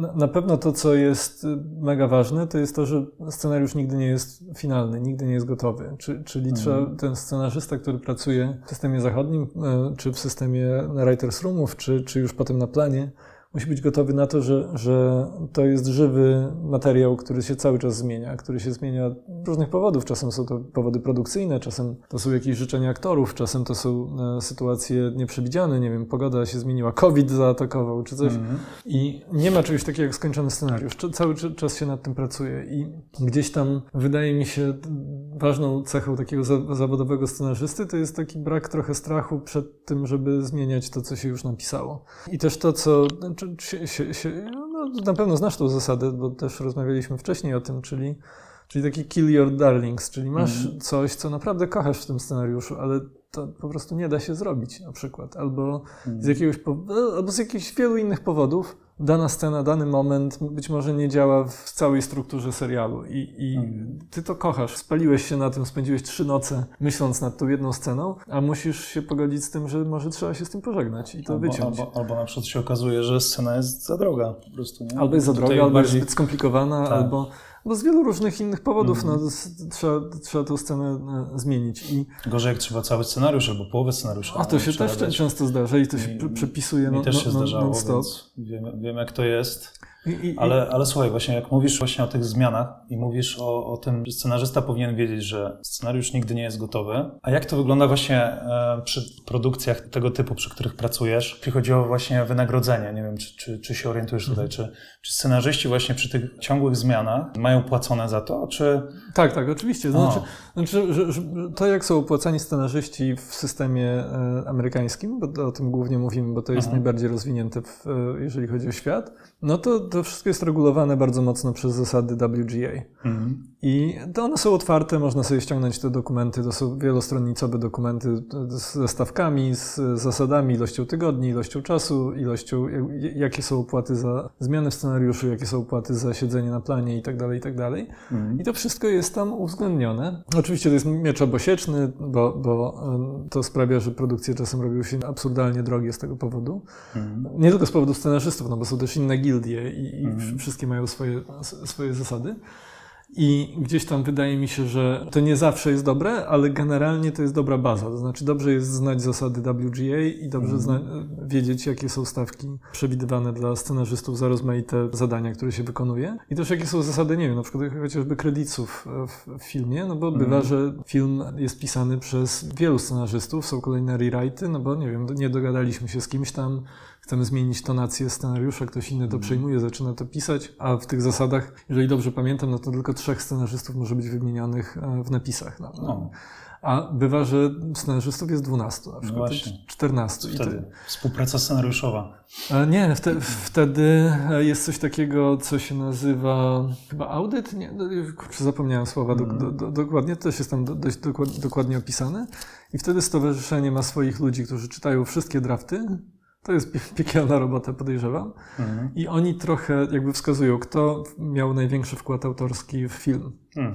I bywa, bywa bardzo często, że, że scenarzysta, który jakby spoliszował scenariusz i tak de facto sprawił, że ten scenariusz stał się sprzedawalny, no to już nie ląduje na karcie kredytów i nigdy nikt o nim nic nie słyszał, nie? I, mhm. i zna, znam osobiście kilku fenomenalnych scenarzystów zatrudnionych przez studia właśnie naprawiania scenariuszy, których lista w IMDB, no to są, nie wiem, dwa filmy na przykład, a mhm. naprawili 14, 10, 20, wiesz, że byli przy wielu filmach i zarabiają gigantyczne pieniądze. No. Pytanie, czy to nie są tak zwani script doktorzy, czy konsultanci wtedy scenariuszowi? No, tak, no nie, nie, oni to no, przepisują, oni to, autorsko, oni to autorsko zmieniają, tylko potem się okazuje, okazuje, że nie ma mniej według, według, tego, tych zasad, które tam są. No po prostu dla nich już zabrakło miejsca w kredytach, no bo ktoś inny wpadł na ten pomysł, wystartował ten projekt, no. a ktoś inny to doprowadził do takiego stanu, że tam rzeczywiście były te wszystkie główne elementy, główne zwroty akcji i tak dalej. Mhm. No ale to się wciąż nie nadawało do filmowania, wciąż się nie nadawało do, do, do, do sprzedaży i bardzo często bywa, że ten scenarzysta, który to naprawił i, i, i sprawił, że ten scenariusz działa, jest później niewymieniany w napisach, ale mm. to, co jest akurat trochę inne być może niż to, co jest w systemie polskim, faktycznie nam są... Wydaje mi się, że to jest część tej gry, ale też są, są to ludzie bardzo dobrze za to opłaceni. Mm. I, mhm. I, jest to taki czasem gorzka pigułka, ale taka trochę posłodzona. No bo okej, okay, nie mam mnie w napisach, nie mam mnie w fin finalnym, jako, nie jestem wymieniany jako finalny twórca, ale po pierwsze producenci wiedzą, mm. studia wiedzą, ludzie, z którymi się pracowało, wiedzą, kto mm. uratował ten scenariusz, mm. a te relacje są mega ważne. To jest 10 razy ważniejsze niż to, co się tam wrąbało na IMDb. I też e, ci ludzie są mega dobrze opłacani. To mm. mówimy o, o, naprawdę dużych pieniądzach, które, które są w stanie te scenarzyści wyciągnąć. I, i okej, okay, ktoś, kto ma jakieś wielkie ego artystyczne, być może nie byłby w stanie tego typu pracy wykonywać, ale jest sporo ludzi, którzy dobrze z tego żyją i pobudowało sobie domy w Los Angeles. Więc mm.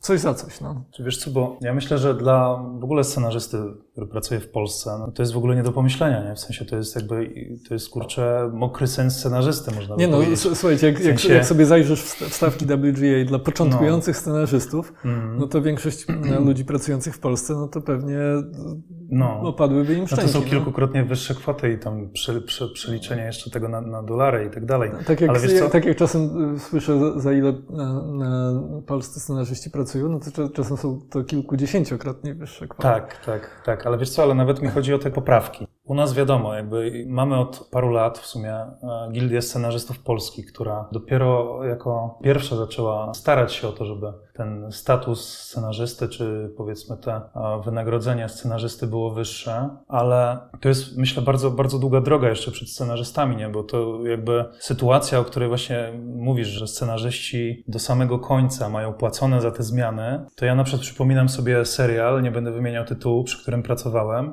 gdzie napisałem scenariusz, wszystko jakby zgodnie z e, zaleceniami producenta stacji, jakby wszystko było zaakceptowane, ale w pewnym momencie okazuje się, że tutaj, e, nie wiem, e, zmienia się aktor czy coś, aktor nie może zagrać, trzeba w ogóle zmienić cały wątek, mhm. połowę odcinka trzeba przepisać. No i co? No podejrzewam, że na zachodzie, no to jakby dostałbym dodatkowe wynagrodzenie za to, za dodatkową pracę, nie? A, tak, tak. I to, a, a tutaj i, to, to jakby... bardzo konkretną. I to są tygodniówki po prostu, tak. ile czasu ci to zajmie, po prostu a... jesteś płacony, nie? I, no. to, i, to, I to działa. Ale, ale wiesz, ale, ale wiesz co, bo na przykład jest coś takiego, nie? że czasami daję takie porównanie właśnie ludziom, którzy jak rozmawiam z jakimiś e, młodymi producentami, oni mówią, no, że ale to, to wiesz, e, musisz przepisać to i tyle. Ale z drugiej strony, czy powiedziałbyś e, autorowi zdjęć, operatorowi, który przychodzi na plan, że coś trzeba przekręcić? Albo, albo sprzątaczce, że ma tak. za darmo posprzątać. Tak, i, i że musi coś poprawić, ale za darmo. To się w głowie nie mieści, nie? A scenarzyści żyją w Polsce jakby z tym na co dzień i jakby, no to jest coś oczywistego. Oczywiście, jakby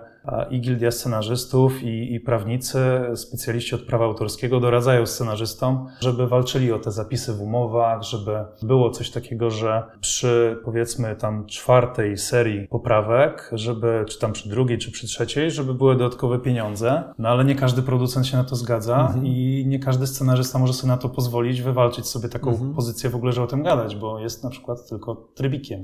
No ale, ale wiesz, no to też jest, to, to jest w ogóle trudny temat do omawiania, no bo hmm. Też różne są e, ro, rodzaje umów i w różny sposób się można dogadywać. I to jest też kwestia taka, że jesteśmy wszyscy dorośli, hmm. podejmujemy decyzje, e, które dla nas wydają się najlepsze. I w tym systemie amerykańskim, e, zachodnim, no to mamy jeszcze bardzo silną grupę które jest po stronie scenarzystów, po stronie taką pomocową, czyli agenci, menadżerzy, którzy, no dzięki temu, że tam jest więcej pieniędzy po prostu w obiegu, no to mhm agenci menadżerzy mogą z tego wyżyć po prostu. Bo w Polsce mhm. to, to, są oczywiście agenci menadżerzy, ale to jest trochę trudniej z tego wyżyć. Z tych, z tych 10% e, od, no, no bo się płaci 10% agentowi, 10% menadżerowi i 5% prawnikowi. Mm. Jeżeli nie masz menadżera, płacisz 10% prawnikowi. Nie? To, to, to mhm. są różne zestawy. I Niektórzy agenci biorą i 15-20%. No to rzadko, nie? To, to nie, no to, to raczej są tacy mniej, mniej ciekawi i, i to raczej jest na, tak na początku kariery, tak jak naprawdę jesteś kompletnie zielony i faktycznie masz menadżera czy, czy agenta, który musi w ciebie dużo zainwestować. Mm. Pytanie, czy znajdziesz takiego człowieka, który rzeczywiście pracuje dla ciebie, no bo łatwo się dzieli tort, który jest duży. Mhm. Czyli, okej, okay, to, to ja sam miałem taki moment, że o Jezus Maria, no 25% twojej garzy idzie na, na, na ekipę, nie? Na, na mhm. tych ludzi, którzy za, dla ciebie walczą. Ale ich zadaniem jest to, żeby te pozostałe 75%, które ty dostajesz, było jak największe. Mhm. Więc jeżeli, jeżeli już wygrywasz projekt i masz ludzi, którzy za ciebie negocjują takie rzeczy i wiedzą, jak negocjować, i wiedzą, jak daleko popchnąć, żeby nie, prze, nie, nie przegiąć, mhm to może warto. Nie? To, to wtedy jest taka sytuacja, że może warto się podzielić tym tortem i zamiast się samemu stresować i samemu e, gadać z, z producentami. I, i, I, też jest bardzo fajne, to, to, to w ogóle bardzo polubiłem ten, ten rodzaj e, podziału, e, takich, takiego emocjonalnego trochę podziału, czyli możecie być przyjaciółmi z producentem, ale to agent będzie negocjował z producentem, nie ty. Mhm. Nie? Że, że, że, żeby rozdzielić trochę te rzeczy.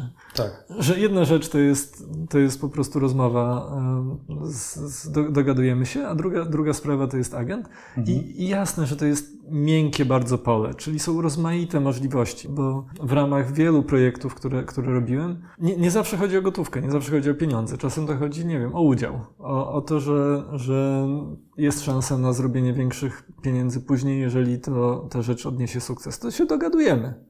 Siadamy mhm. i dogadujemy się. Na taki, na, na taki układ, na, taki, na, na inny układ. Jeżeli mam za sobą i takie, e, i takie umowy, i takie deale, w których my po prostu ufamy sobie na tyle, że nie wiem, ja jestem wartością dodaną, ty jesteś wartością dodaną i my nie musimy od razu zaraz tej wartości przeliczać na pieniądze. Mhm. Jest bardzo dużo sytuacji, w których można iść dużo poniżej stawek rynkowych, ale wciąż być uczciwym w obie strony. Mhm. I, I, gdzieś tam obie strony czują się wtedy, wydaje mi się, w miarę w, w dobrych stosunkach. Tylko, że rzeczywiście, mówię, polski rynek jest dla mnie trochę mniej znany i, mhm. i rzeczywiście jest trochę bardziej wolną Amerykanką i to, to wynika z tego, że jest po prostu mniej pieniędzy w obrocie. I te rzeczy trzeba moim zdaniem rozważać indywidualnie, czyli czasem będzie sytuacja, kiedy jest ok, no, że, żeby napisać e, poprawki e, za darmo, no bo nam wszystkim zależy, żeby to powstało i żeby się coś zadziało, zadziało ciekawego i mhm. żeby to nazwisko wylądowało później na ekranie, żeby na przyszłość można się było kaszować E, ostrzej. Mhm. Ja sam na swoim koncie jako reżyser i jako producent też mam takie sytuacje, kiedy się godziłem na, na stawki dużo niższe niż wynikałoby z, z, ilości pracy, którą wkładałem w dany projekt, ale jesteśmy dorośli i to trochę powinna być nasza decyzja, nie powinno to być trochę wymuszone. Mhm. A, a mam wrażenie, że często na polskim rynku jest to sytuacja wymuszona, bo rzeczywiście jest pewna nierównowaga sił między producentami i scenarzystami. To tak, to na pewno. A scenarzyści z racji tego, że często są artystami, mniej warsztatowcami, mniej myślą o tej stronie, że okej, okay, dobra, ale ja muszę mieć te ziemniaki, żeby się najeść, mhm. jak piszę, i muszę mieć kasę na kawę i muszę mieć kasę na laptopa od czasu do czasu, że oni no, czasem czują się w tym zbyt tą stroną dużo, dużo słabszą i są wykorzystywani wielokrotnie i nie chcę powiedzieć, że też ja jestem wolny od tego grzechu, no bo jeżeli jesteś producentem i ktoś daje się wykorzystywać, no to, to nawet jeżeli jesteś super uczciwym producentem i dajesz mu okienko do, do, do, do, wyjścia, no to ej, no, jest, rozmawiasz z człowiekiem, który jest dorosły. Nawet, nawet gadaliśmy przez chwilę o tym, o tym off record, że no, niestety, ale w Polsce bardzo wielu scenarzystów e, no, nie patrzy w ogóle na umowy, podpisują to, co im, to, to co dostają i byle się stawka zgadzała, a, a, a później właśnie wychodzą kwiatki, że że, muszą właśnie poprawki robić za darmo, że nie mają praw i tak dalej. I później dowiadują się po fakcie takich rzeczy. A umowa też nie jest w tym wszystkim najważniejsza. Mhm. Bo dla, po co jest umowa? Umowa jest de facto zabezpieczeniem przed konfliktem. Mhm, tak. I, I, to jest jedyna rola umowy. jeżeli jesteś e, w dobrej relacji, czy z producentem, czy ze scenarzystą, czy z kimś tam, to oczywiście umowy są ważne, no bo nie wiadomo, co się stanie z tym projektem później. Za, nie wiem, za 10 lat być może ktoś inny przejmie prawa do tego projektu i, mm. i wtedy dobrze mieć to wszystko pozapisywane w, w jakiś sposób na papierze, w, przynajmniej w mailu. No, to też jest mm. duża różnica między polskim prawem i prawem amerykańskim, że ja mam kilka dobrych umów, które są na mailu. W sensie nie przeszły nawet przez prawnika, nie? Mhm. Gdzie, gdzie dostaje pieniądze i gdzie. Pytanie, pytanie do producenta: akceptujesz to? Tak, akceptuję i już wystarczy. Tak, no bo masz to na mailu, nie? I, tak. i, I, gdzieś tam jest to, i pod tamtym prawem jest to słabsze niż umowa, oczywiście taka prawdziwa, spisana przez prawnika ze wszystkimi tam, ale też te umowy są tak, kurde, bełkotliwie czasem napisane, że tam jest, hmm. cuda się tam wydarzają w tych umowach, więc ja też bym nie mitologizował umowy, no bo hmm. najważniejsza jest relacja. Tylko, że znowu, w Polsce to trochę inaczej działa, bo my wychodzimy trochę z tego, z tego starego, starej komuny, gdzie tam hmm. wszyscy siebie próbowali oszukać, tak. więc gdzieś ta umowa ma dużo większe znaczenie wtedy. I no mam nadzieję, że to się kiedyś zmieni. No, mam nadzieję, że, że, że wiesz, dojdziemy do takiego etapu, kiedy no, na tyle sobie ufamy, że umowa jest tylko zabezpieczeniem przed konfliktem. Mhm. Jest tylko, tylko takim papierkiem, który jest uruchamiany, jeżeli my naprawdę idziemy na noże. Ale w, w, sytuacji normalnej pracy rzadko trzeba się trzymać umowy tak do ostatniego punkciku, bo to już znaczy, że coś jest złego w relacji. To, to znaczy, że coś już między nami nie działa. To, to ta relacja jest już fałszywa i trzeba ją zerwać i być może poszukać nowej relacji. I no, wiesz, no, są ludzkie sytuacje. Nie ma jednego rozwiązania, nie ma jednego klucza. Wiem, że to jest może mało konkretna odpowiedź na pytanie o kasę. Rzeczywiście to, co widzę u polskich scenarzystów, no to jest bardzo mała wiedza na ten temat. No bo, no bo ja na przykład nie mam, kompletnie nie widzę problemu w sytuacji, kiedy ty robisz na przykład poprawki w scenariuszu za darmo, ale się na to zgodziłeś. Mhm. Że świadomie dogadałeś się i, i, wiesz, jesteś w sytuacji, w której ok, jesteśmy, ch chcemy popchnąć ten projekt, wiesz jaka jest sytuacja, wiesz, że nie ma kasy w projekcie, że, że coś tam, ale jest to twoja świadoma decyzja, a nie jest to decyzja, która jest na, na tobie wymuszona. Bo ej, słuchaj chłopie, no wiesz, ale no, no ale tutaj, no weź, no zrób to coś tam. Mhm. Nie no, gadajmy jak, jak dorośli ludzie i gadajmy jak, e, wiesz, twórcy filmu, którzy chcą, żeby ten film wyglądał na ekranie. I to jest zupełnie inna wtedy relacja, no bo wtedy wchodzimy w to na, trochę na, na równych prawach. No. Bo też umówmy się, że też producenci w Polsce też nie robią takich kokosów, jakby robili, nie wiem, na, na, na zachodzie. Mhm. Więc to jest trochę, trochę podobna sy- sy- sytuacja, że obie strony są troszeczkę słabsze niż tam. I być może wymaga to trochę większej elastyczności niż tam. I to się zmienia, bo wchodzą zachodnie standardy, wchodzą streamerzy, którzy mają swoje stawki. One są oczywiście, to nie są stawki WGA i tak dalej, ale to ale są stawki na dany rynek w miarę uczciwe. Mhm. I to jakoś działa i funkcjonuje. A powiedz mi, nie wiem, czy masz e, wiedzę na ten temat, ale czy stawki WGA chronią też e, mniej znanych albo początkujących scenarzystów? Tak, tak. Znaczy, jeżeli Okej. jesteś członkiem WGA, Aha. no to podlegasz e, zasadom WGA. No. Co jest, znowu, to jest obosieczny miecz. Mhm. I jedną z dużych chorób biznesu, no bo się bardzo dużo kręci w tej chwili, bardzo dużo kręci, bardzo dużo e, zostaje jakby nowych, młodych scenarzystów, zostaje showrunnerami, Mhm. bez doświadczenia na planie na przykład. No bo za to doświadczenie na planie według stawek trzeba też by było zapłacić. Za, przy, za- to, że e, scenarzysta siedzi na planie też trzeba było dosyć srogo zapłacić i tak dalej, i tak dalej. Więc producenci tego unikają i tak dalej. I potem wchodzą na, na, na rynek ludzie, na, którzy są utalentowani, mają, jakąś, ma, mają jakieś umiejętności, ale nie mają wystarczająco dużo warszta- warsztatowej wiedzy na temat e, produkcji Mhm. i zaczynają popełniać szkolne błędy, które kosztują potem 10 razy więcej. I, i, i, to, I to jest typowy korporacyjny błąd, bo to są duże korporacje, które tam funkcjonują, w korpora- gdzie tu oszczędność, zróbmy tu oszczędność na tym, a potem okazuje się, że ta oszczędność spowodowała 20 milionów strat. I, i coś, coś w tym stylu. No tak to działa niestety, ale Pewnie dałoby się ten system też trochę uzdrowić, no ale koniec końców e, zadaniem gildii jest pilnowanie interesów scenarzystów, a zadaniem, nie wiem, producentów jest zrobienie projektu jak najtaniej. Mhm. I to zawsze będzie jakiś konflikt, zawsze to będzie jakiś clash i można ten konflikt rozwiązywać w sposób cywilizowany, po prostu rozmawiając, dogadując się jak dorośli ludzie, a można to robić trochę na zasadach, nie wiem, Dżingis Khana nie? I, Mhm. I, i No, u nas- u nas wy- wy- bardziej wy- w wykorzy- Polsce. wykorzystywania, wiesz, strony słabszej, Często niestety dalej właśnie ten Chingis Khan wyskakuje. czy tam Putina, nie? Bo teraz to bardziej chyba, chyba pasuje na, do naszych czasów. Mhm. Czyli, a, a ja tak chcę i ma być tak, jak ja sobie powiedziałem, bo ja mam, bo siła jest po mojej stronie. Mhm. Ale no znowu, to, to jest o tyle trudny temat, że każdy, moi- moim zdaniem każdy projekt jest inny. Tak. I każdy projekt powinien być rozwiązywany i rozważany indywidualnie. I osobiście tak staram się strukturyzować swoje projekty i tak staram się budować zespoły, żeby ludzie się nie czuli wykorzystywani, albo przynajmniej za mocno nie wykorzystywani. No, no bo to zależy też od, od ego i od tego, od osobowości, które są w to zaangażowane. No bo, no bo wydaje mi się, że jeżeli się postawi sprawę jasno, uczciwie, powie się jakie są widełki, jakie są, jaka jest sytuacja, no to wtedy przynajmniej mamy sytuację taką, gdzie ta osoba, która z tobą współpracuje, może podjąć świadomą decyzję, czy w to wchodzić, czy w to nie wchodzić. Mhm. I już. Ale jeżeli wchodzisz, to wtedy wchodzimy razem, z, ra, razem nie? i wchodzimy w to na danych określonych zasadach. Więc zdarzało mi się dorad, doradać scenarzystom, zda- zdarzało mi się doradzać producentom. To, to ja gdzieś tam jestem w tym wszystkim pomiędzy, no bo dotykam, nie zajmuję się de facto produkcją finansową, czy, czy tam zbieraniem finansów do projektów, raczej się zajmuję uruchamianiem projektów, Mhm. wprowadzaniem projektów do produkcji i, i tą stroną kreatywną. Ale, ale dzięki temu mózgowi, temu, że moi rodzice byli matematykami i, i tak dalej, no to gdzieś tam mam, mam głowę do cyferek. Mhm.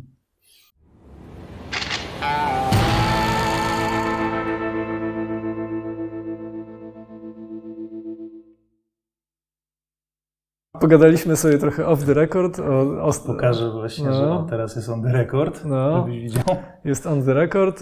G- Gadaliśmy o różnych tajemnicach, o różnych rzeczach, które bardzo by pa Państwo chcieli usłyszeć, ale nie wszystko, nie wszystko należy mówić. I jedną z części tego zawodu jest jednak trzymanie języka za zębami. Dokładnie. Przyna tutaj, przynajmniej on the record. o czym tutaj publicznie. rozmawialiśmy, mo- mogą sobie Państwo, możecie sobie tylko wyobrazić.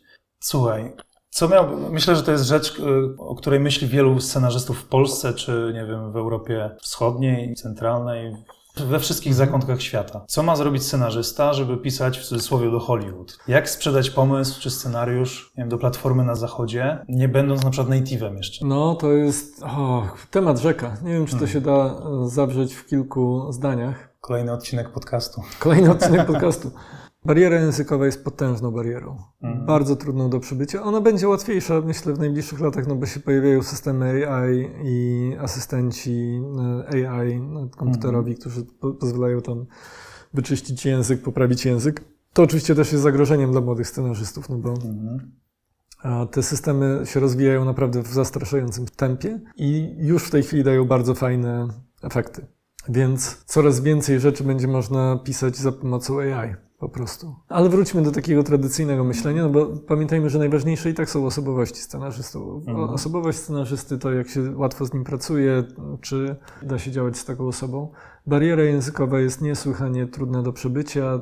Ja na przykład nie, nie, nie potrafię so, siebie wyobrazić jako prawdziwie skutecznego scenarzysty piszącego po angielsku, mimo że pracuję po angielsku od 20 lat i, Mhm. i pracuję w writers roomach, pracuję w, nad, nad e, rozgryzaniem story, nad, em, nad- budowaniem postaci i tych długich takich story arków, łuków historii dla seriali. Mhm. I wydaje mi się, że jestem w tym całkiem niezły, ale ja też znam swoje miejsce. Znaczy też wiem, że o ile jestem w stanie być bardzo dobrym, dobrą osobą, która jest w stanie dać dobre uwagi do scenariusza, dać do, dobre notki do, do scenariusza, dobre, mam dobre uwagi stru, strukturalne, czy jestem w stanie napisać treat, treatment z, z pomocą e, tłumaczy i e, natywów i, i przyjaciół, których mam e, za granicą i tak dalej to sam samodzielnie na przykład nie, nie sądzę, żebym był w stanie kiedykolwiek napisać sprzedawalny scenariusz. Mhm. I to jest w ogóle duży problem z wieloma młodymi scenarzystami, którzy myślą, że są w stanie to zrobić, a, Mhm. a na przykład pochodzą z, z Polski i nie mają na, naprawdę niesłychanie. To, to trzeba mieć naprawdę bardzo wysoki poziom językowy, żeby w ogóle próbować. Całkiem niedawno, rok temu mi się udało sprzedać scenariusz e, e, pisany przez belgijskiego scenarzystę po angielsku. I to zresztą sprzedać to jest dużo, dużo powiedziane, bo też mój agent bardzo był w tym pomocny i też miałem po prostu, no, złożyły się, e, koniunkcja sfer się zrobiła Mhm. bardzo ładna. E, inny znajomy producent e, hiszpański też się tym zainteresował i ten, i ten film jest już, już w produkcji po angielsku z, z angielskim castem i był napisany przez Belga. Mhm. I jak to przeczytałem, to był jeden z, z lepszych scenariuszy, jakie kiedykolwiek przeczytałem, bo on też, też był no, niesłychanie sprytny, mały, Mhm. fajny thriller. No, ka- kapitalna rzecz. Ale to są rodzynki. Znaczy ludzie, Mhm. którzy się nie urodzili w kulturze angielskiej, którzy są z innej kultury, z innego języka. A orientujesz się może, czy, czy korzystał z jakiejś pomocy właśnie, nie wiem, native'ów przy tłumaczeniu na przykład dialogów? Nie, on jest po prostu bardzo dobry Okej. w pisaniu. On, on, on, on rze- rzeczywiście są ludzie, którzy mają talent do, do, talenty do języków i, Mhm. i, i ucho do języków, ale te, ten talent jest niesłychanie rzadki. Mhm. Więc to jest po prostu kolejny poziom trudności, który jest bardzo trudny do przebycia. Wydaje mi się, że, że rzeczy typu pierwszy draft, rzeczy typu treatment, rzeczy typu pitch i tak dalej, rzeczywiście można robić nie mając aż takiego wysokiego skillu, mając dobrą sieć kontaktów, dobrą sieć wsparcia, mając dobrego menadżera, agenta, świetnego tłumacza i, i, i, i tak dalej. Mhm. Rzeczywiście można to robić, ale jeżeli chodzi o pisanie warsztatowe na poziomie Writers Roomu i mówimy naprawdę o gigantycznej ilości pisania, to się, to się nie Mhm. mieści w głowie dla ludzi No z I też dziesiątki od godzin siedzenia, odbijania tak, pomysłów. odbijania piłeczki, pomysłów, dyskutowania, ro- rozmawiania i tak dalej. Jest, jest naprawdę powód, że, że wiesz, jeżeli, jeżeli e, scenarzysta młody zostaje staff writerem, to on ma naprawdę za sobą już parę lat bycia asystentem e, Writers Roomu.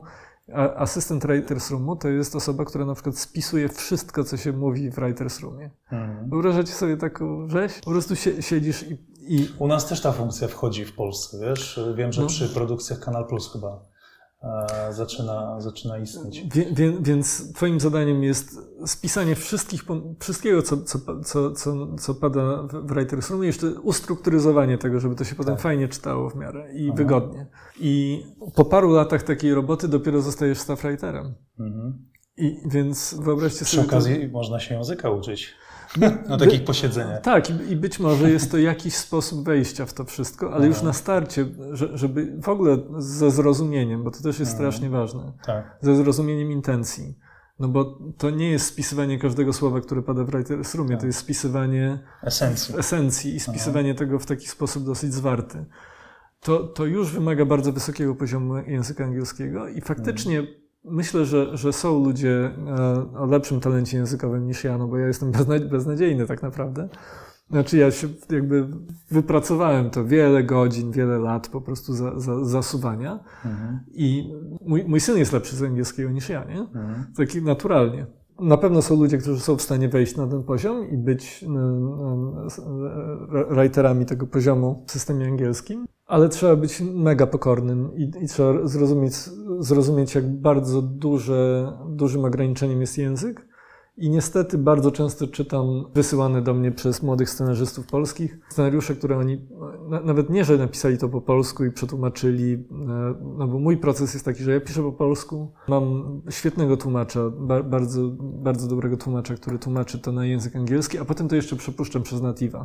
Mhm e, który to jeszcze dodatkowo poliszuje i wtedy dopiero nadaje się do jakiegokolwiek pokazania. I jestem na, na tyle dobry, że, że widzę różnicę, nie? Znaczy nagle, mm. o kurde, rzeczywiście to jest 10 razy lepsze, mm. I, I, ten flow i, i, i tak dalej.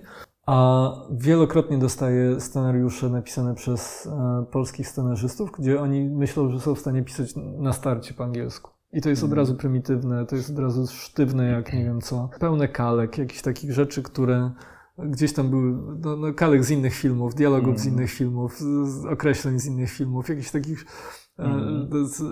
Rzeczy, które są po prostu przewałkowane już 20 razy, które im się wydają cool, bo to fajniej brzmi po angielsku, nie? Mhm. We got company. We got, get to the chopper! Tak. Nie? I, i, i, i, I tak dalej. I od tego bolą zęby, czy, czyta, czytam dwie, trzy strony i wiem, mm. że z tego nic nie będzie. No. To, to... Ale może, może na przykład taki scenarzysta z Polski czy, czy z innego kraju, który chciałby właśnie zacząć pracę na rynku anglojęzycznym, może mieć na przykład świetnego skilla właśnie w konstruowaniu fabuły, bohaterów i tak dalej, niekoniecznie właśnie dialogowo, nie? I, i w takim Writers Roomie właśnie mógłby się przydać pod tym witamy, kątem. Witamy w grupie 20 tysięcy innych ludzi, którzy mają takiego skilla, okay. ale którzy mają angielski. Aha. Precyzyjny. No, to good point. Więc, więc pamiętajmy, że to jest wysoce kompetytywna e, sytuacja. Mhm. Ilość, jakby nasycenie scenarzystami e, tego rynku amerykańskiego jest bardzo, bardzo wysokie. I Oczywiście, że się takie rzeczy zdarzają. Mhm. Mówię, no dałem ten przykład tego belgijskiego tak. scenarzysty, który pisze fenomenalnie po angielsku. To są proste scenariusze, thrillery, e, tam proste takie contained thrillery SF. Mhm.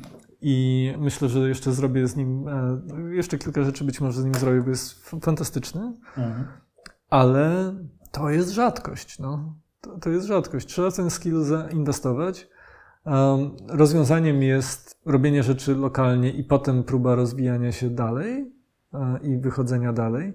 Mówię, to nie jest niemożliwe, to znaczy to wszystko jest do osiągnięcia, tylko że, że, że warto mierzyć siły na zamiary. To, Ale to, szczególnie dzisiaj, nie? jak mamy właśnie platformę typu Netflix, które właśnie film czy serial, który został nakręcony, stworzony w Polsce, może zyskać uznanie na całym świecie. Nie? Tak, i, nagle. To jakby wrota się otwierają tak, na wiele i nagle możliwości. ten scenarzysta ma większe szanse. I nagle ten scenarzysta może, dobra, a może jednak rzeczywiście napisze coś po polsku, dobrze to przetłumaczę? Mhm. Znaczy, żeby było jasne, nawet bardzo wysoki skill języka takiego nauczonego, on wciąż będzie być może za niski, żeby być aktywnym scenarzystą po angielsku, ale on może być wystarczająco wysoki, żeby już sprzedawać projekty na zachód, już mhm. E, robić te projekty na zachód, tylko trzeba mieć trochę pokory, czyli, czyli mhm. trzeba te ograniczenia rozumieć.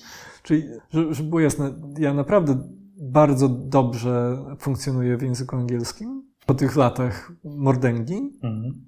i po, tych, po tym bardzo długim procesie jakby wchodzenia w, w ten język I, i rzeczywiście pracuję w języku angielskim na, na poziomie kreatywnym i wydaje mi się, że jakby znając swoje ograniczenia jestem w stanie naprawdę podciągać scenariusze e, bardzo wysoko, ale potrzebuję pomocy. Potrzebuję innych ludzi, potrzebuję współpracy. Ja, ja, też, ale to już rozmawialiśmy o tym, ja bardzo lubię pracować w zespole. Mi się świetnie na przykład pracuje z angielskimi scenarzystami mhm. i im, mam wrażenie, też się dobrze pracuje ze mną. No bo mam unikalne spojrzenie na, na ten scenariusz, zauważam inne rzeczy niż oni może w tym, w tym widzą, ale ja nie będę im tłumaczył, że ta, ta kwestia dialogowa to powinna być inna kwestia dialogowa. To już zostawiam im. No bo to są już takie, takie niuanse. Ja nie będę, nie wiem, poruszał się w nowojorskim slangu, w w tak dobry sposób jak człowiek, który się urodził w Nowym Jorku i przeżył tam 20 lat. Mhm. No po prostu nie, no. To, to, to, to nie nastąpi. Być może jest jakiś talent na świecie, ale to są jakieś rodzynki, a ja mówię tutaj o standardowym prowadzeniu kariery, a nie e, tych złotych strzałach, jednorożcach, który, którym się po prostu udało i którzy są e, wyjątkowo utalentowani w danej dziedzinie. Mhm. Ja mówię o, takim, o takiej uwadze dla, dla wszystkich scenarzystów. Chcecie pracować w zachodnim systemie? Potężnie zainwestujcie w angielski, ale zawsze miejcie w głowie to, że ten poziom języka, który macie, prawdopodobnie jest za niski, żeby pracować czysto w angielskim bez żadnej pomocy. Mhm. Zaakceptujcie tą pomoc, zaakceptujcie współpracę, zaakceptujcie, nie wiem, skrypt doktorów, agentów, menadżerów, innych scenarzystów, którzy mogą z wami współpracować razem i wtedy faktycznie masz świetny skill do składania story, bardzo dobrze, ale może jest zbyt ambitnym pomysłem pisanie tego samemu. Mhm. Może, może to story wymaga pomocy kogoś z zewnątrz, pomocy kolejnej osoby. Znaczy, mi się świetnie pracuje w, tandemach scenariuszowych. Znaczy, u, dla, dla, mnie jest to najlepszy sposób pracy, kiedy jedna osoba pisze pierwszy draft, ja piszę drugi draft, potem drugi draft jest przepisywany na trzeci draft przez drugą osobę i tak sobie odbijamy. To, to jest mój chyba ulubiony sposób pracy i, ba, i, bardzo lubię tak pracować. I w, taki, w takim sposobie pracy taki poziom takiego czystego skilla angielskiego nie jest aż tak istotny, no bo ten, ten, ta druga osoba, jeżeli ma ten skill, to ona to wyczyści, te takie tam niedoskonałości, jakieś błędy, jakieś pomyłki, jakieś historie. Mhm. No ale dobra, no to, to, to była długa odpowiedź na bardzo, bardzo nie, nie, nie wyczerpująca ale w ogóle tematu. Ja myślę, że satysfakcjonująco na pewno wielu osobom otworzyłeś teraz oczy, no i nic, tylko zostaje nam scenarzystom... Jeszcze jedno piwko donieść? A, chętnie. Nic, tylko nam scenarzystom z Polski pozostaje szlifować angielski albo właśnie tworzyć na naszym rynku historie, które może zainteresują kogoś z zagranicy.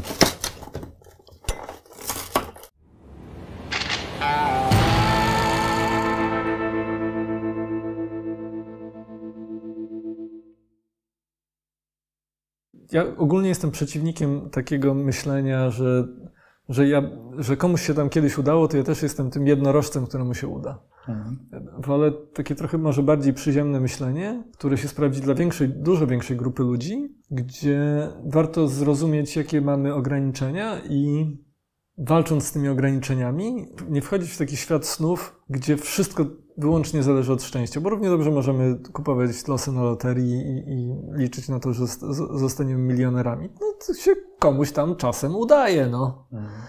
Ale może lepiej zainwestować te pieniądze i zainwestować ten czas, zainwestować ten, tą, tą swoją energię w coś, co wcześniej czy później da sprawdzalne i bardziej przewidywalne wyniki. I, i mówię, szczęście jest pewnie głównym składnikiem sukcesu i to tutaj nie ma co e, tego malować. Ja jestem te, też ogromnym przeciwnikiem tych wszystkich takich self-made menów, którzy mówią, że o, własną pracą osiągnąłem ten wy wynik i tak dalej, bo to nigdy nie jest prawda. No, to, ktoś ci dał szansę. Ktoś nie? ci dał szansę, coś się udało, trafiłeś w dobry moment. Szczęście jest ogromnie ważne, ale ja w strategii prowadzenia swojej kariery warto ten element szczęścia redukować. Czyli ono jest zawsze ważne. Umówmy się, być może najważniejsze jest szczęście, po prostu przypadek, udało się. Spotkałeś kogoś, trafiło, zaiskrzyło, zadziałało i da się to zrobić. Ale można temu szczęściu trochę pomóc i pomaganie szczęściu głównie polega na takim twardym chodzeniu po ziemi i rozumieniu, jakie są Twoje ograniczenia, jakie są Twoje możliwości. Jak, zagra, jak wykorzystać swoje, swoją siłę, jak, jak zmniejszyć e, e, jakby wartość swoich słabości. I no mówię, języka niesłychanie warto się uczyć, bo też większość komunikacji takiej zawodowej, nawet technicznej, która nie wymaga tak wysokiego poziomu skillu języka jak pisanie scenariuszy, też się, w obecnych czasach no, odbywa w języku angielskim. Czyli nawet, żeby rozmawiać z producentami, nawet, żeby, żeby sprawdzić tłumaczenie, trzeba ten poziom języka angielskiego mieć dosyć przyzwoity i, i, i wysoki, więc w to warto inwestować, ale... Trochę się skupiliśmy na tym języku. Czy są jakieś inne, powiedzmy, aspekty, które mogą pomóc albo przeszkodzić na przykład osobie z daleka? Na przykład to nie jest trochę tak właśnie, że nawet nie będę mówił tylko, że, że scenarzysta, nie, ale w ogóle twórca, który osiągnął jakiś sukces na powiedzmy swoim lokalnym rynku. Dobrym przykładem myślę jest twórca Parasite, e, film z, Korei, z Korei Południowej, a, no, który z tego co się orientuje teraz robi różne produkcje też e, Ale, ale takie rzeczy się oczywiście zdarzają. No. Ja, ja nawet w tej chwili, i to zupełnie szczerze mówię, bez Mhm. żadnej złośliwości, naprawdę kibicuję Patrykowi We- Wedze, żeby się udał mu, żeby, żeby, żeby mu się udał film e, ten, ten międzynarodowy, zagraniczny. Mhm. Pewnie, im więcej ludzi odniesie sukces z, z naszego kręgu kulturowego i nieważne, czy, czy okej, można mieć tam wątpliwości artystyczne do, do poziomu filmów e, Patryka Wegi, ale ej no, to jest przemysł. Na, naprawdę powstają tysiące filmów. Żeby się zaraz obrażać, że ktoś zrobił film trochę gorszy i coś tam, no bez, bez przesady. ale no. jak już, jak już gadamy o Wedze, to, to ja zawsze miałem takie poczucie, kurczę, on kiedyś przecież zrobił dobry serial. No, jakby, Co, co, co w więcej, sensie zrobił on Pitbulla naprawdę miał, ma, i- ma od czasu do czasu dobre, dobre ucho do dialogów, właśnie fajnie do tego podchodzi produkcyjnie, tak bardzo Mhm. biznesowo. Może za bardzo biznesowo, no to można dy- dysk- dyskutować, czy, czy to nie ogranicza jego strony jakby artystycznej, ale próbuje, no i... i, i może jemu właśnie wiesz, potrzeba takiego scenarzysty, takiego bardziej rzemieślnika, bardziej, bardziej takiego zawodowego scenarzysty, który mu napisze w końcu porządny scenariusz, nie? I może wtedy to wyreżyseruje i okaże się, Kto, że, kto wie, kto okaże wie. się, że będzie świetny film. Bardzo możliwe. No, Gen generalnie e, otwieram któregoś dnia Hollywood Reportera, no i Mhm. na pierwszej stronie jest Vega, no, Mhm. że, że wiesz, film o Putinie. I, I to jest coś, no. No. Jako Polak, no to mogę tylko pokibicować i chłopie, zasuwaj. Mhm. Się Czy, czy się tam, wiesz, uda, nie uda, żeby było jasne, nawet jak się nie uda, to jest, to jest już coś. Mhm. To jest już jakaś próba, jakaś ambicja, którą, którą e, no, tr- trzeba szanować ludzi ambitnych, którzy e, próbują e, tam z tą motyką na słońce się rzucać. Ale, ale wiesz, wr- wracając do e, sytuacji, to, to, której ty powiedziałeś, pewnie, że się zdarzają tacy, tacy twórcy. No, na, nawet no, mi się też w miarę udało. Mhm. To było okupione bardzo wi- wieloma latami e, zasuwania i jeżdżenia i ogromną ilością pieniędzy, bo wszystko, co zarabiałem z reklam, no to wydawałem na, wyjazdy do LA. I autentycznie były momenty, kiedy byłem bardzo blisko poddania się i już odpuszczenia tej, tej, tej kariery. I jest masa innych zawodów, e, które mógłbym wykonywać w ramach przemysłu filmowego i sobie bym jakoś poradził. Ale gdzieś tam coś mnie gryzło z tyłu głowy i dalej próbowałem działać. I, i, to, I to też jest fajne, wiesz, jak się spotyka tych ludzi, którzy, nie wiem, pr- praca w developmencie. Siedzisz nad projektem latami i non-stop słyszysz nie. I non-stop piczujesz projekt, słyszysz nie. Piczujesz projekt, odpa- odpadasz. Napra- naprawdę piczowałem projekty i, i znowu to jest taka sytuacja, której no, no, znowu nie chcę, bo to jest część jakby tego biznesu, że wchodzisz już w, tą- w tą rodzinę, to się, to nie rzucasz nazwiskami i nie, nie rzucasz e, kogo tam spotkałeś, no bo to jest wiocha po prostu trochę. A, ale w miejscach, w których bym nie uwierzył, że chłopaczek z Białego Stoku może przedstawiać projekty i, i słyszysz to nie, i słyszysz to nie, i się odbijesz od tej ściany i bardzo łatwo o jakieś tam momenty załamania i momenty jakiejś porażki i takiego poczucia, czy w ogóle ma sens to, co się robi. Ale w którymś momencie zaczynasz poznawać innych ludzi, którzy są w tej samej sytuacji i oni też się odbijają od tych ścian i też zasuwają i się nie poddają, no bo to, co, w, czym, w czym jest bardzo fajne LA i jeżdżenie tam, no to w końcu zaczynasz poznawać tych ludzi i zaczynasz się cieszyć samym procesem. Dobra, może nie wyjdzie ten projekt, wyjdzie inny, a może ten inny też nie wyjdzie, ale poznałeś kogoś i on też nie daje rady, też próbuje, a w końcu też mu się udało, nie? I, i tak powoli, powoli, krok po kroku za, zaczynasz zauważyć, że, że ta wspinaczka w towarzystwie jest może nawet ciekawsza niż wejście na samą górę. No ale zawsze, zawsze też może być później kiedyś taka sytuacja, że projekt, który po drodze gdzieś tam został odrzucony, później komuś innemu się spodoba i go wyciągnie z szuflady. Nie? Ale dokładnie tak. No. tak. Tak, i, i się nie poddajesz, no, po prostu zasuwasz. Wierzysz w projekt, to pchasz, no, pchasz i tyle. I na pewno e, nie jest mądre obstawianie jednego tematu czy dwóch tematów. Mhm. To, to jeżeli jesteś scenarzystą, jeżeli chcesz sprzedać projekt, jeżeli chcesz odnieść sukces, to nie zakładaj, że ten projekt, który masz w kieszeni, który jest twoim wymarzonym projektem, to, to, to ci się go na pewno uda sprzedać. To, to jest myślenie życzeniowe. To jest chyba najgorsze, co można zrobić, w sensie poświęcenie kilku lat na coś, bo często to jest tak, że najpierw prezentacja, później napiszesz scenariusz, później trochę podszlifujesz i chodzisz po, po w jednym miejscu, byłeś w drugim miejscu, w trzecim i tak dalej. I no, znam też takich twórców, którzy, którzy tak robią i robili. Um, no i finalnie nie realizowali nic, nie? Więc... Tak, tak. A, a, a, ja mówię, drugie, trzecie to jest nic. Mhm. Jak, jak dostajesz nie po 30 miejscu. A powiedz mi właśnie, jak miałeś te pomysły, to na jakim stadium jakby rozwoju przeważnie je pitchowałeś? W sensie, że pitchowałeś mając na przykład tylko one pager, czy, czy nie, na przykład... Nie, nie, to, to kiedyś Aha. może się kiedyś może udało, udało komuś. Znowu, nie mówmy o jednorożcach. mówmy o biznesie. No. Mówmy o, o, o przemyśle. A, no nie, no trzeba mieć przynajmniej te, przynajmniej dobry pitch. Do, dobry pitch to jest powiedzmy 8 stron, nie? Z, z, z, no. Ciężko, wiesz, ciężko, żeby kurczę mieć tych pomysłów 10, każdy rozpisany na kilkadziesiąt stron czy na scenariusz. Nie, nie, nie, to nikt nie, przeczyta, nie? nikt nie przeczyta 10, no. kilkudziesięciu stron. To, to po, po pierwsze, że e, musisz mieć fenomenalne one-pagery, to, to mhm. raz. Ale jeżeli ktoś się zainteresuje one-pagerem, no to dobra, to, to co dalej? Mhm. Czyli wysyłasz one pager czy coś, ok, chcemy wiedzieć więcej. No to wysyłasz te, te kluczowe 8 stron. To mhm. jest bardzo zgrubny opis story, to jest opis postaci, to jest opis przyszłości, to co dzieje się dalej e, z, z tymi postaciami. I, i, I, to wszystko musi być napisane tak, że ty jesteś mega zajarany, jak to czytasz. Mhm. Że to jest po prostu, o kurde, to jest to. Nie? To, to mhm. jest, w tym jest energia. I o, o tyle jest łatwiej w tej chwili, że jest bardzo dużo materiałów czyli sprzedanych pitchów. Jak ktoś poszuka, jak ktoś jest w miarę ogarnięty, to znajdzie e, sprzedane pitche dużych seriali, które się, czyli rzeczy, które zostały sprzedane. Mm. I one mają jedną cechę. Są świetne. Naprawdę to są, to są rzeczy, które są napisane po, jak, jak żyleta. Te 8 stron to nie jest tak, że się. 8 stron można napisać w jeden wieczór, ale te rzeczy, które mi się udało sprzedać, czasem się pisało po 3 lata. Trzy lata, cztery lata.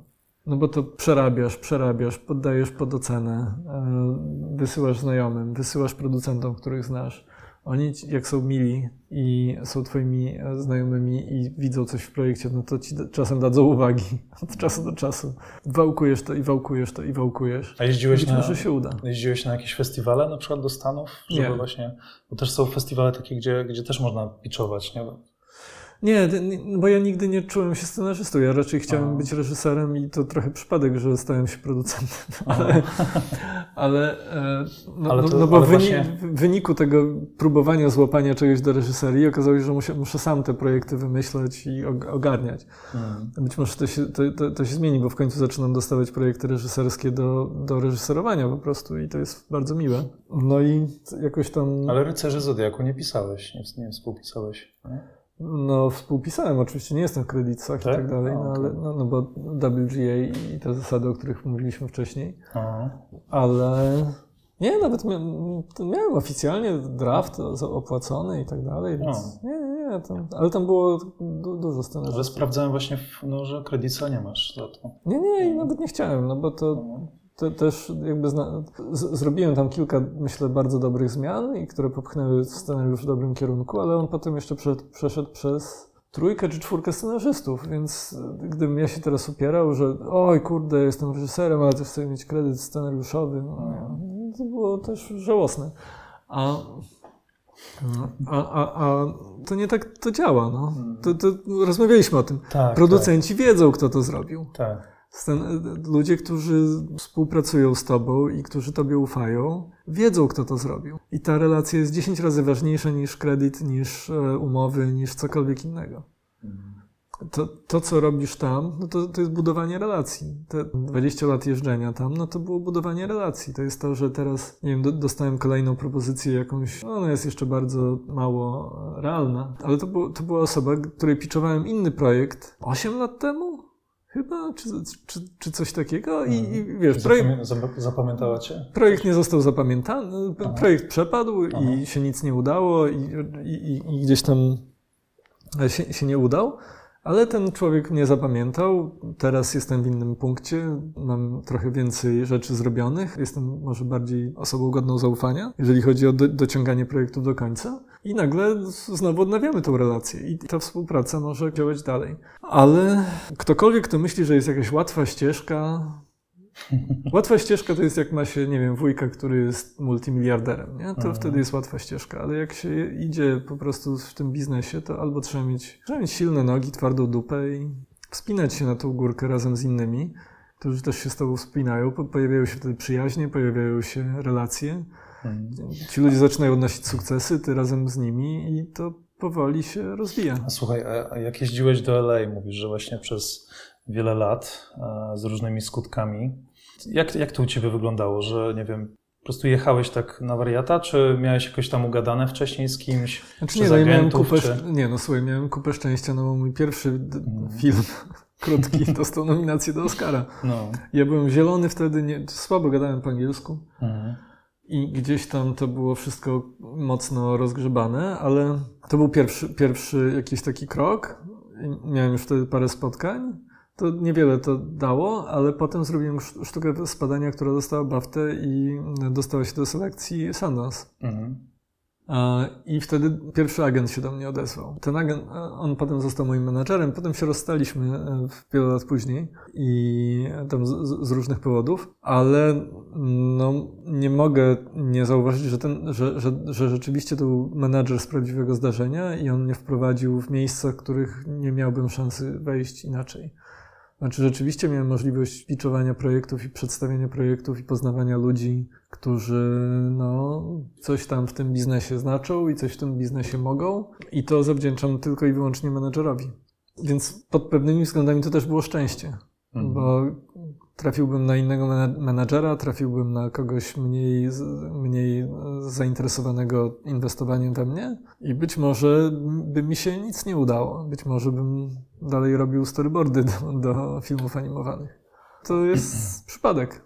A czy dzisiaj masz takie podejście, że da się realizować w cudzysłowie hollywoodzkie czy międzynarodowe produkcje mieszkając w Polsce? W sensie Teraz z tego, co mówiłeś, od kilku miesięcy mieszkasz w Anglii, czy właśnie... No, to, słuchaj, podatki ciągle płacę w Polsce. Znaczy to jest, to jest tak, że, że um, ciągle mam... E, ro, rodzina głównie siedzi w Polsce. To był zawsze mój cel, znaczy robienie filmów światowych z Polski albo szerzej z Europy, no bo teraz jesteśmy częścią Europy i, i, i wy, wy, wydaje mi się, że to bardzo dobrze. I nigdy, ja się nie widziałem jako człowieka, który robi karierę w LA po prostu żyjąc w LA. Mhm.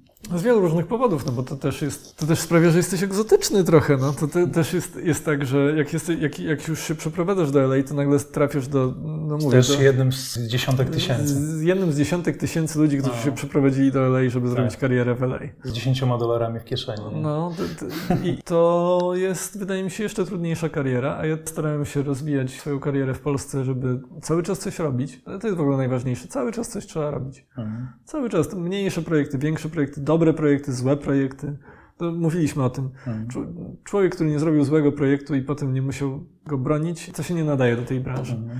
Tak. Ale robić, robić, bo tylko to ci gwarantuje, że wcześniej czy później zrobisz coś fajnego i, i, i też zostaniesz zauważony gdzieś indziej też nie mitologizujmy te, te, tego LA i, i, tego amerykańskiego kina, bo można w tej chwili robić rzeczy zauważane wszędzie na świecie, pracując w Polsce. I może nie chcę tutaj przywoływać przykładu 365 dni, tak. bo, bo, bo pewnie, chociaż znowu, kupa ludzi krytykuje to, ja też bym może, nie jest to może mój rodzaj filmu, ale ignorować taki sukces Mhm. Albo mówić, że to nie jest godne mimo wszystko jakiegoś rodzaju szacunku, no to, też jest przeginka. No bo to się nie zdarza często. To jest jakiś sukces, no. Tak. I, I trzeba go docenić, mając świadomość, że być może mój wymarzony sukces to byłby inny sukces. No, to byłby sukces trochę w innej branży, w innym obszarze, ale jest to sukces. Więc gdzieś tam można w tej chwili, bardzo się zmienił świat dzięki streamerom, dzięki temu, że e, duże, że, że seriale międzynarodowe mają szansę do, dojścia do e, ogromnej widowni światowej i tutaj chyba największym, najlepszym przykładem jest Squid Game, który nie jest przecież serialem anglojęzycznym, a zrobiło kolosalny, kolosalny sukces i, i było oglądane wszędzie na świecie. I, I myślę, że szanse dla scenarzystów lokalnych, twórców lokalnych są dużo większe niż kiedy ja- startowałem te 20 lat temu, no bo wtedy naprawdę to było Holly- Hollywood i, i tyle, no bo w Polsce można było robić dramaty obyczajowe i to tylko wtedy, kiedy byłeś na dobrej e, stopie z lokalnym, e, lokalną tam e, wierchuszką biznesu filmowego.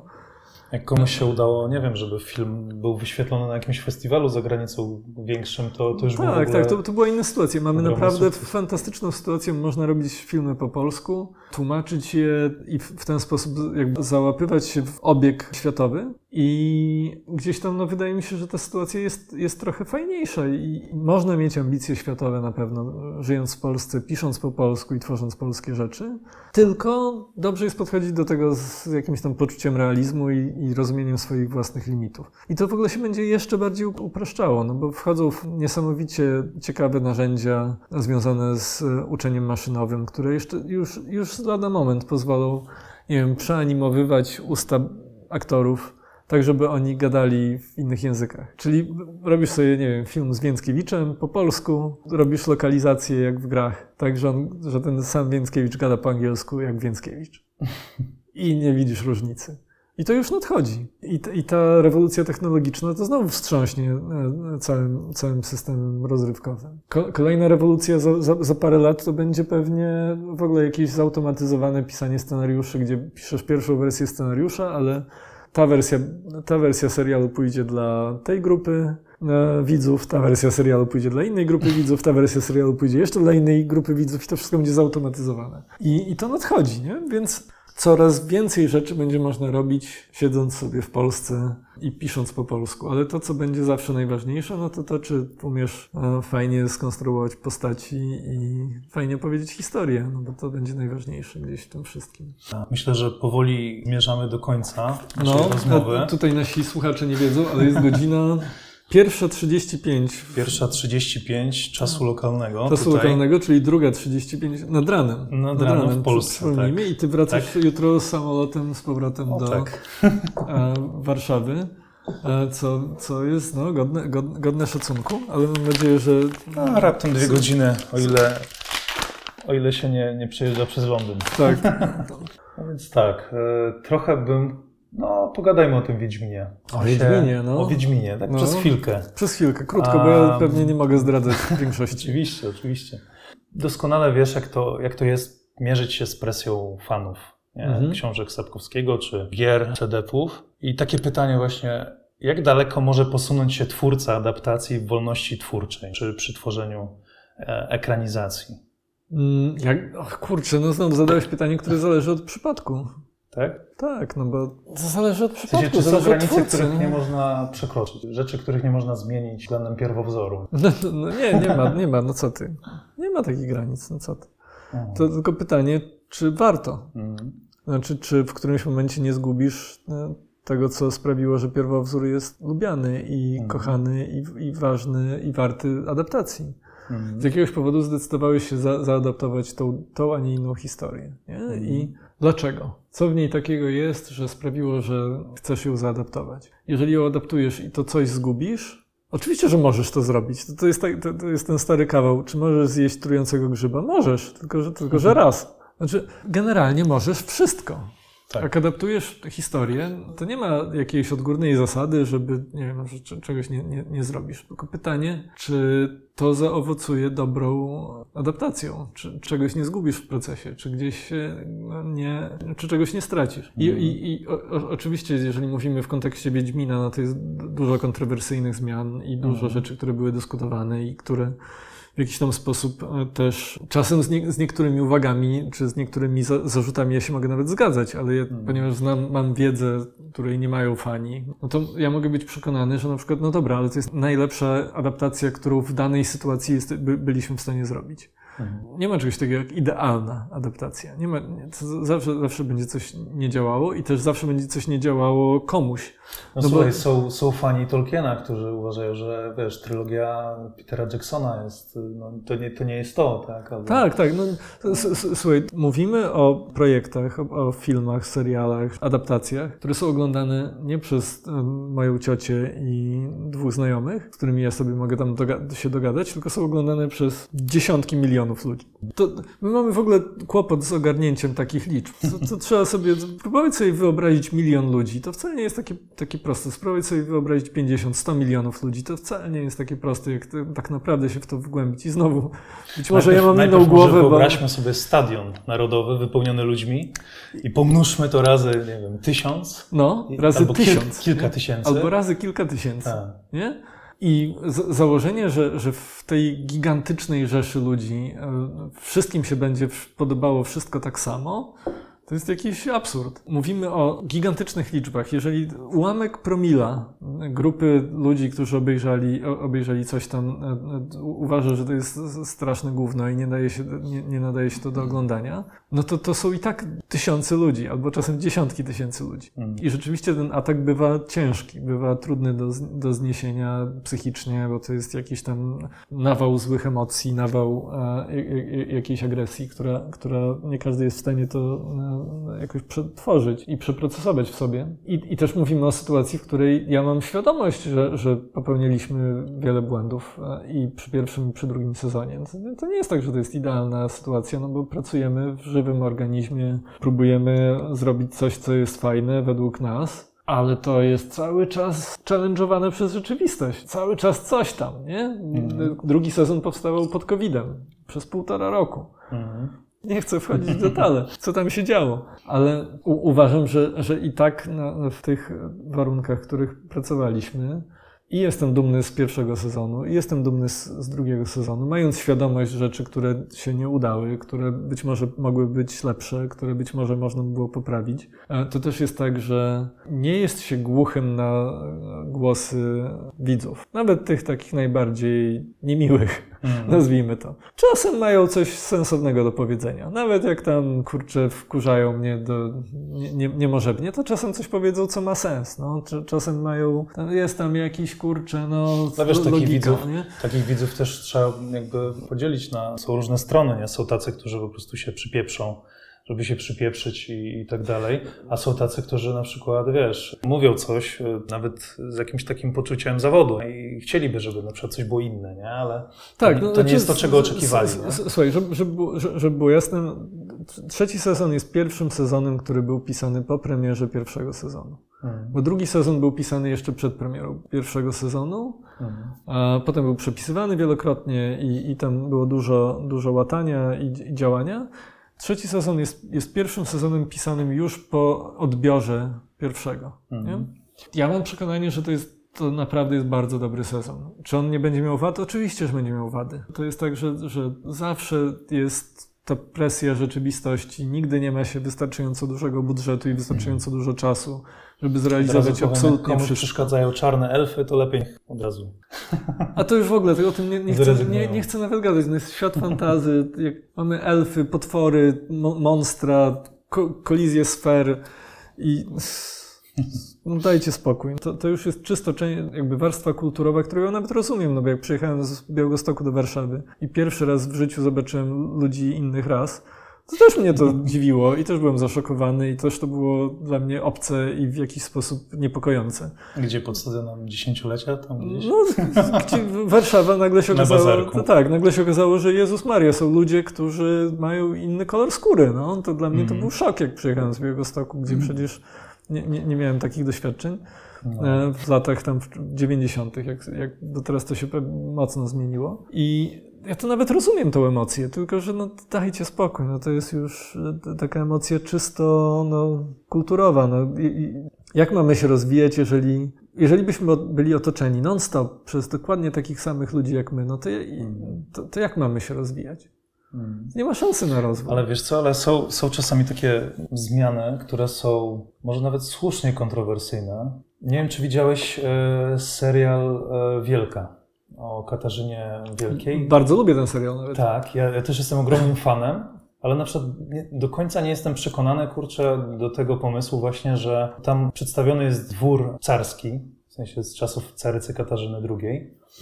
E, No i są właśnie osoby zupełnie jakby, wiesz, no, to nie są Rosjanie często, nie? Widać od razu. Tutaj nawet byłbym w stanie, wiesz, e, oczywiście ja to przyjmuję po prostu jako, wiesz, swego rodzaju satyrę, farsę i tak dalej. Mhm. To jest taki po prostu z dystansem, z przymrużeniem oka w ogóle zrealizowany serial i za co, za co też bardzo szanuję. Ale tutaj na przykład takich ludzi, którzy tak bardzo historycznie podchodzą do tego, że na przykład, nie wiem, oglądali serial Wikingowie i mówili, no nie, kurde, bo oni mają ta, takie zbroje i tak dalej, nie noszą hełmów i, i że to nie jest to, a z kolei oglądają później, wiesz, nowy film e, Eggersa, The Northman, w którym się zachwycają właśnie, że kurczę, no tak powinno być, nie? że tutaj faktycznie reżyser się, czy twórcy się przyłożyli do tego, żeby odzorować tą epokę. To No, nawet- no, to, no dobra, ale mało kto z nich wie, że na przykład Puszkin był czarnoskóry.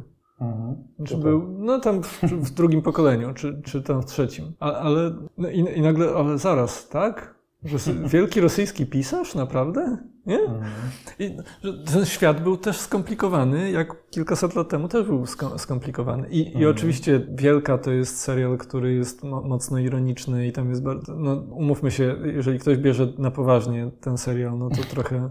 No tam historia zupełnie jest pozmieniana, ale, ale, Ale- ale, jak to jest poprowadzone? Ale zo- zobacz, że, że, że ja jestem w stanie uwierzyć, że ten dwór, te relacje, które tam powstają, one są bliższe prawdy niż to, co nam się tam sprzedaje w książkach historycznych. tak, tak, no bo to jest wiarygodne, nie? W Bo to jest sensie- piekielnie to- wiarygodne, jak to, jak, jak, to, jak to jest wygląda, Tak. jak, jak to wygląda, jakie są, jak się zachowują te postaci na tym dworze. Jestem w stanie bardziej uwierzyć w tą wersję rzeczywistości, e, mimo wszystkich tam no, postmodernistycznych zabaw i dodatków, Mhm. niż w jakąś tam śmiertelnie precyzyjną ekranizację kostiumową w, w stylu lat 80. Mhm. No, No coś w za coś. Jest, coś w tym jest. W sensie prawda kontra wiarygodność. W sensie Tak. prawda, a fakty kontra wiarygodność. Fakty kontra wi- wiarygodność, albo wiarygodność postaci, wiarygodność charakterów i tak dalej.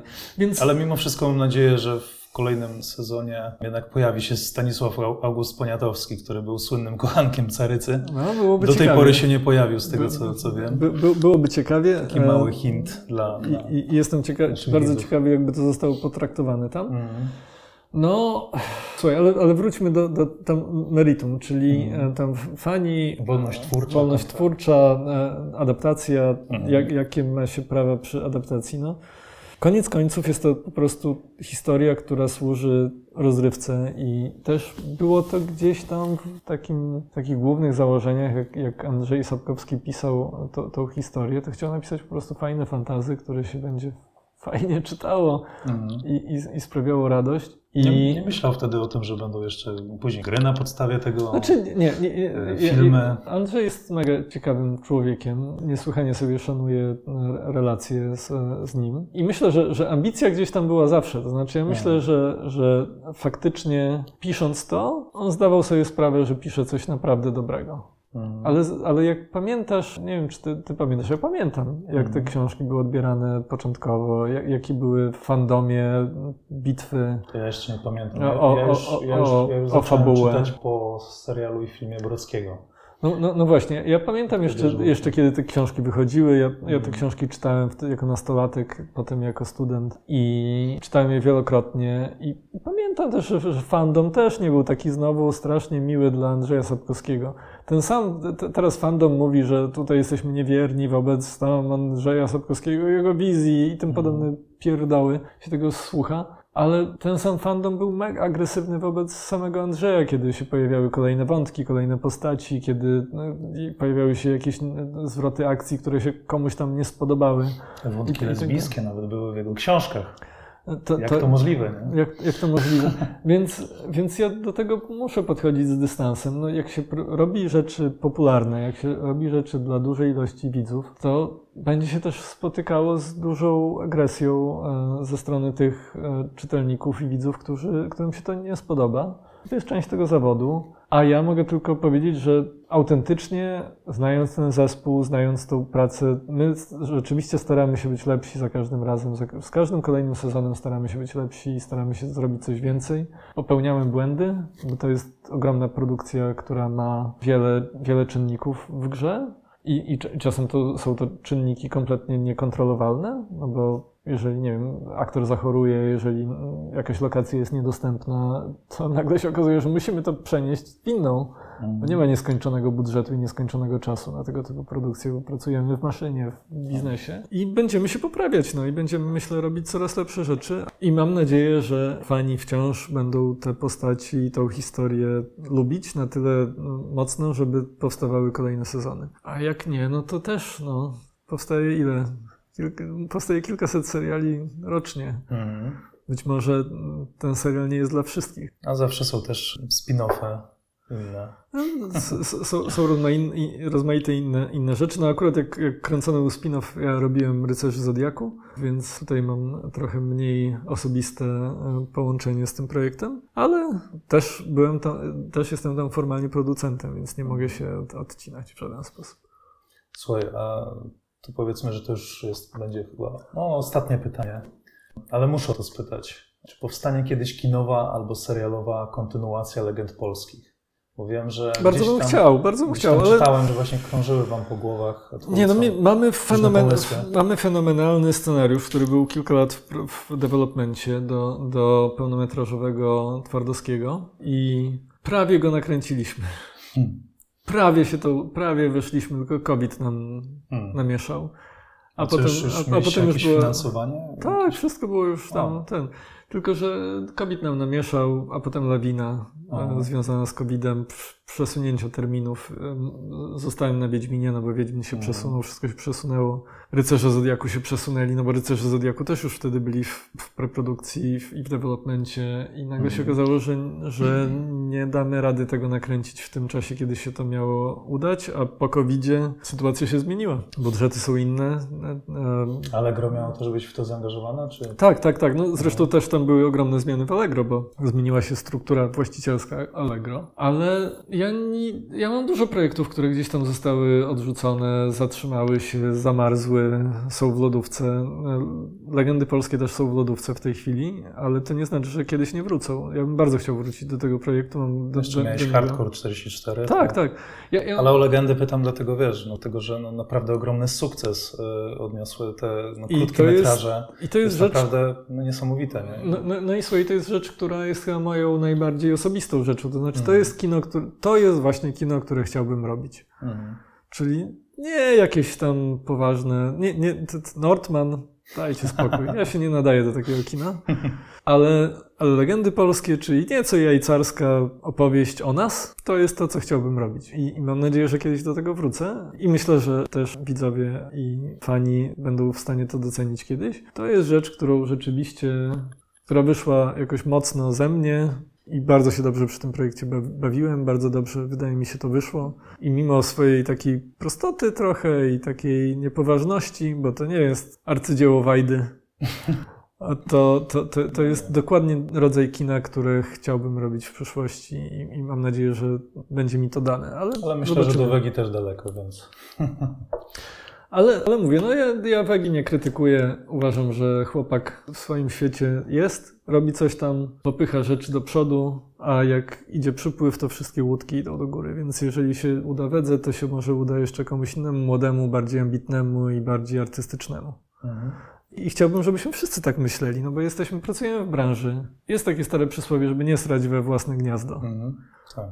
Więc wspierajmy się po prostu. To jest coś, co jest bardzo silne w niektórych grupach, właśnie w przemyśle w Stanach. I, wspierajmy się. Możemy się nawzajem trochę krytykować, możemy uważać, że coś tam można było zrobić lepiej i, i tak dalej, ale w gruncie rzeczy wspierajmy się.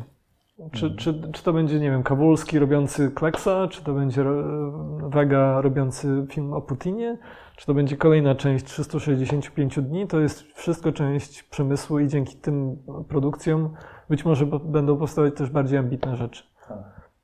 I, i miejmy tego świadomość, że to jest wszystko jedno. Takie kino też jest potrzebne. Jeden basen. No. Każde, każde, każde kino jest potrzebne, każde kino znajdzie widza. Um, no jedyne, co może bym odmówił tutaj, to, to paradokumentom. To, są, to jest gatunek, który mam nadzieję, że się w końcu kiedyś w Polsce skończy i, i że my, biedni scenarzyści, nie będziemy musieli tego pisać, bo kurczę, często, często producenci e, no, Albo inaczej, e, że będziecie wolą to. wydać 50 tysięcy na odcinek, żeby zrobić paradokument, niż kilkaset tysięcy na lepszy serial, nie? No dobra, ale, ale, ale to jest właśnie pytanie, czy, czy nigdy, czy może właśnie gdybyście byli, gdybyście byli opłacani jako scenarzyści dobrze przy pisaniu paradokumentów, to może by tak, a może jednak, dlaczego nie?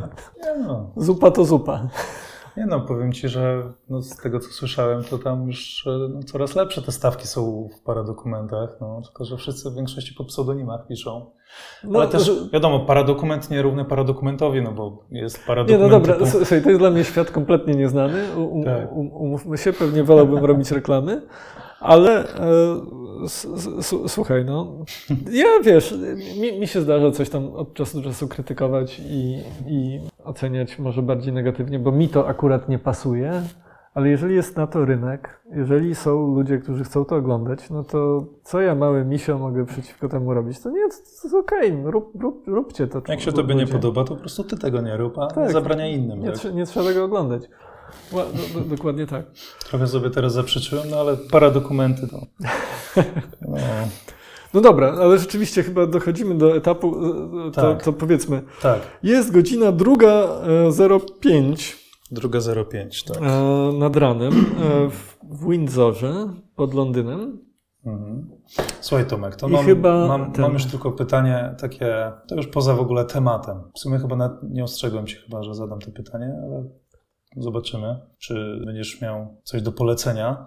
Ale to jest e, pytanie, które zadaję w sumie wszystkim moim gościom, czyli jaki film, serial albo książkę, którą ostatnio nie czytałeś, czy oglądałeś, polecił naszym słuchaczom? No to, Coś, co zapadło ci w no pamięć. to prze, przeczytałem na nowo, a właściwie na, tak naprawdę świadomie chyba pierwszy raz, przeczytałem e, Nowy Wspaniały Świat Huxleya. Mm. I to jest kurczę rzecz absolutnie wybitna. Trochę tam ta, końcówka jest leniwa. To takie le- leniwe scenopisarstwo, bym to Mhm. powiedział, bo, bo to, rozwiązanie historii jest banalne. Wydawca poganiał i Huxley musiał szybciej dokończyć. A, No, ale, ale to jest absolutnie wybitna rzecz, która nie, nie, nie, nieprawdopodobnie dobrze opisuje przyszłość, która nadchodzi. A wy- wydaje mi się nawet trochę to, to jest przyszłość nieunikniona i, i wcześniej czy później nadejdzie. Nie wiem, czy za mojego życia, czy później, ale niesamowita rzecz. Serialowo fajnie mi wyszło e, Severance na Apple'u. Mhm. No, się tam trochę ciągnie w środku ten serial. Tam jest kilka takich trochę powolnych odcinków. Mam, mam też zna- znajomych, którzy pracowali przy tym, którzy strasznie narzekali na, na, na, na Bena Stillera, ale to jest dobry serial. To jest naprawdę dobry serial i ostatni odcinek to jest, myślę, przyszłoroczne Emmy za montaż. Hmm. To jest rze- rzeczywiście dobra rzecz. No, ja słyszałem dużo dobrego, ale jeszcze, jeszcze się do Apple'a nie przekonałem, może będę musiał. E, o, oczywiście nawet napisałem u siebie na Facebooku nowy sezon e, Love, Death and Robots. No to bardzo ciekawy projekt, e, nawet jeżeli nie, niedoskonały, tam jest sporo tych shortów. No, każdy robiony przez innych twórców. Nie? Tak, no, no niektóre z tych shortów. oceniać całościowo. Niektóre z tych shortów może są trochę za, zbyt mało ambitne, Mhm. ale ostatni w zestawie, czyli Jibaro, który został zrobiony właśnie przez Mielgo, to jest arcydzieło animacji, nie, niesamowitej, nie, niesamowita rzecz, fantastyczna, krótka, to, to, to ma kilkanaście minut, naprawdę warto to zobaczyć. No, Obejrzałem parę Ale to jest bardzo artystyczny film, w sensie bardzo taki symboliczny, nie? symboliczny, ale też znakomicie wykonany, no tam, tam wszystko, wszystko zagrało. E, Mhm. oczywiście się też dopiszę do e, ludzi chwalących nowy Top Gun z Tomem Cruise'em. To jest film e, taki bardzo tradycyjny tak naprawdę, znaczy no, naprawdę film z lat 90., Mhm. ale zrobiony tak fantastycznie i tak precyzyjnie i tak dopieszczony do ostatniego elementu, że faktycznie brakowało mi takich blockbusterów, czyli blockbusterów bez superbohaterów. Mhm. Czyli blockbuster starego stylu, hmm. zrobiony na wyjątkowo wysokim poziomie. No i film, który wspomniałem już tutaj, czyli Wszystko Wszędzie Naraz, który ma swoje wady i jest tak momentami ten obrazek, to widać, że to takie studenckie kino trochę, YouTube'owe. Jesteś ale... drugim gościem, który poleca. Marcin Ciastoń też, też polecał ten film. Ale to jest świetny film wpisujący się też w ducha czasów, bo to jest film, który wchodzi w, um, w dialog z tą taką wszechogarniającą narracją postmodernistyczną, która nas otacza, która jest te, też jakąś tam ciekawą rzeczą. On jakby wchodzi w to dialog i próbuje też dać odpowiedź na to, co może być wartością w świecie bez wartości. I, i, i to jest coś fajnego na poziomie filozoficznym, ale też realizacyjnym. To, to, to, to jest naprawdę fajny, fajny film. Więc to chyba bym polecił, ale na przykład Nordmana bym nie polecił, bo wymęczył mnie ten film okrutnie i to był zdecydowanie film nie dla mnie. Okej, okay, i tym akcentem zakończymy. E, dzięki Ci Tomek za, no, za nasze spotkanie i za jeszcze nie wiem ile ten e, odcinek będzie miał, ale no, podejrzewam, że będę musiał go podzielić na kilka części. Chociaż zobaczymy. Zobaczymy, zobaczymy. Zobaczymy, jak to Długie będzie. Długie podcasty też się słuchają. Ja czasem słucham wielogodzinnych podcastów, no bo jednak jeżdżę samochodem i co się wtedy puszcza e, gładko Więc i się może ktoś na jakąś, na jakąś taką dłuższą traskę sobie, sobie nas załączy i posłucha, co tam piszczy w trawie u scenarzystów, u reżyserów, producentów wykonawczych. No, więc, więc dzięki. Też dziękuję i do usłyszenia. I pozdrawiam wszystkich słuchaczy. Nie wiem, jak wielu ich będzie, bo grupa scenarzystów w Polsce jest myślę dosyć mimo wszystko e, drobna, ale może będzie większa. Więc życzę wszystkim zdrowia i sukcesu. Dziękuję. Cześć. Cześć. Kolejny draft już za dwa tygodnie o godzinie 21. Gorąco zachęcam Was do śledzenia naszego Facebooka i Instagrama, gdzie wrzucam wszystkie aktualności, ale nie tylko. Chcę też, żeby nasze social media służyły jako swego rodzaju motywator dla scenarzystów i innych twórców, dlatego gorąco zachęcam Was do odwiedzania nas, gdy na przykład macie gorszy dzień i chcecie się zmobilizować do kreatywnej pracy. Koniecznie dawajcie też znać w komentarzach, jak Wam się podobała rozmowa. Zapraszam Was również do subskrybowania naszego kanału na YouTubie, na którym będziemy wrzucać fragmenty naszych rozmów rozmów. Całość oczywiście do usłyszenia w serwisach streamingowych. Patronem medialnym podcastu jest Gildia Scenarzystów Polskich.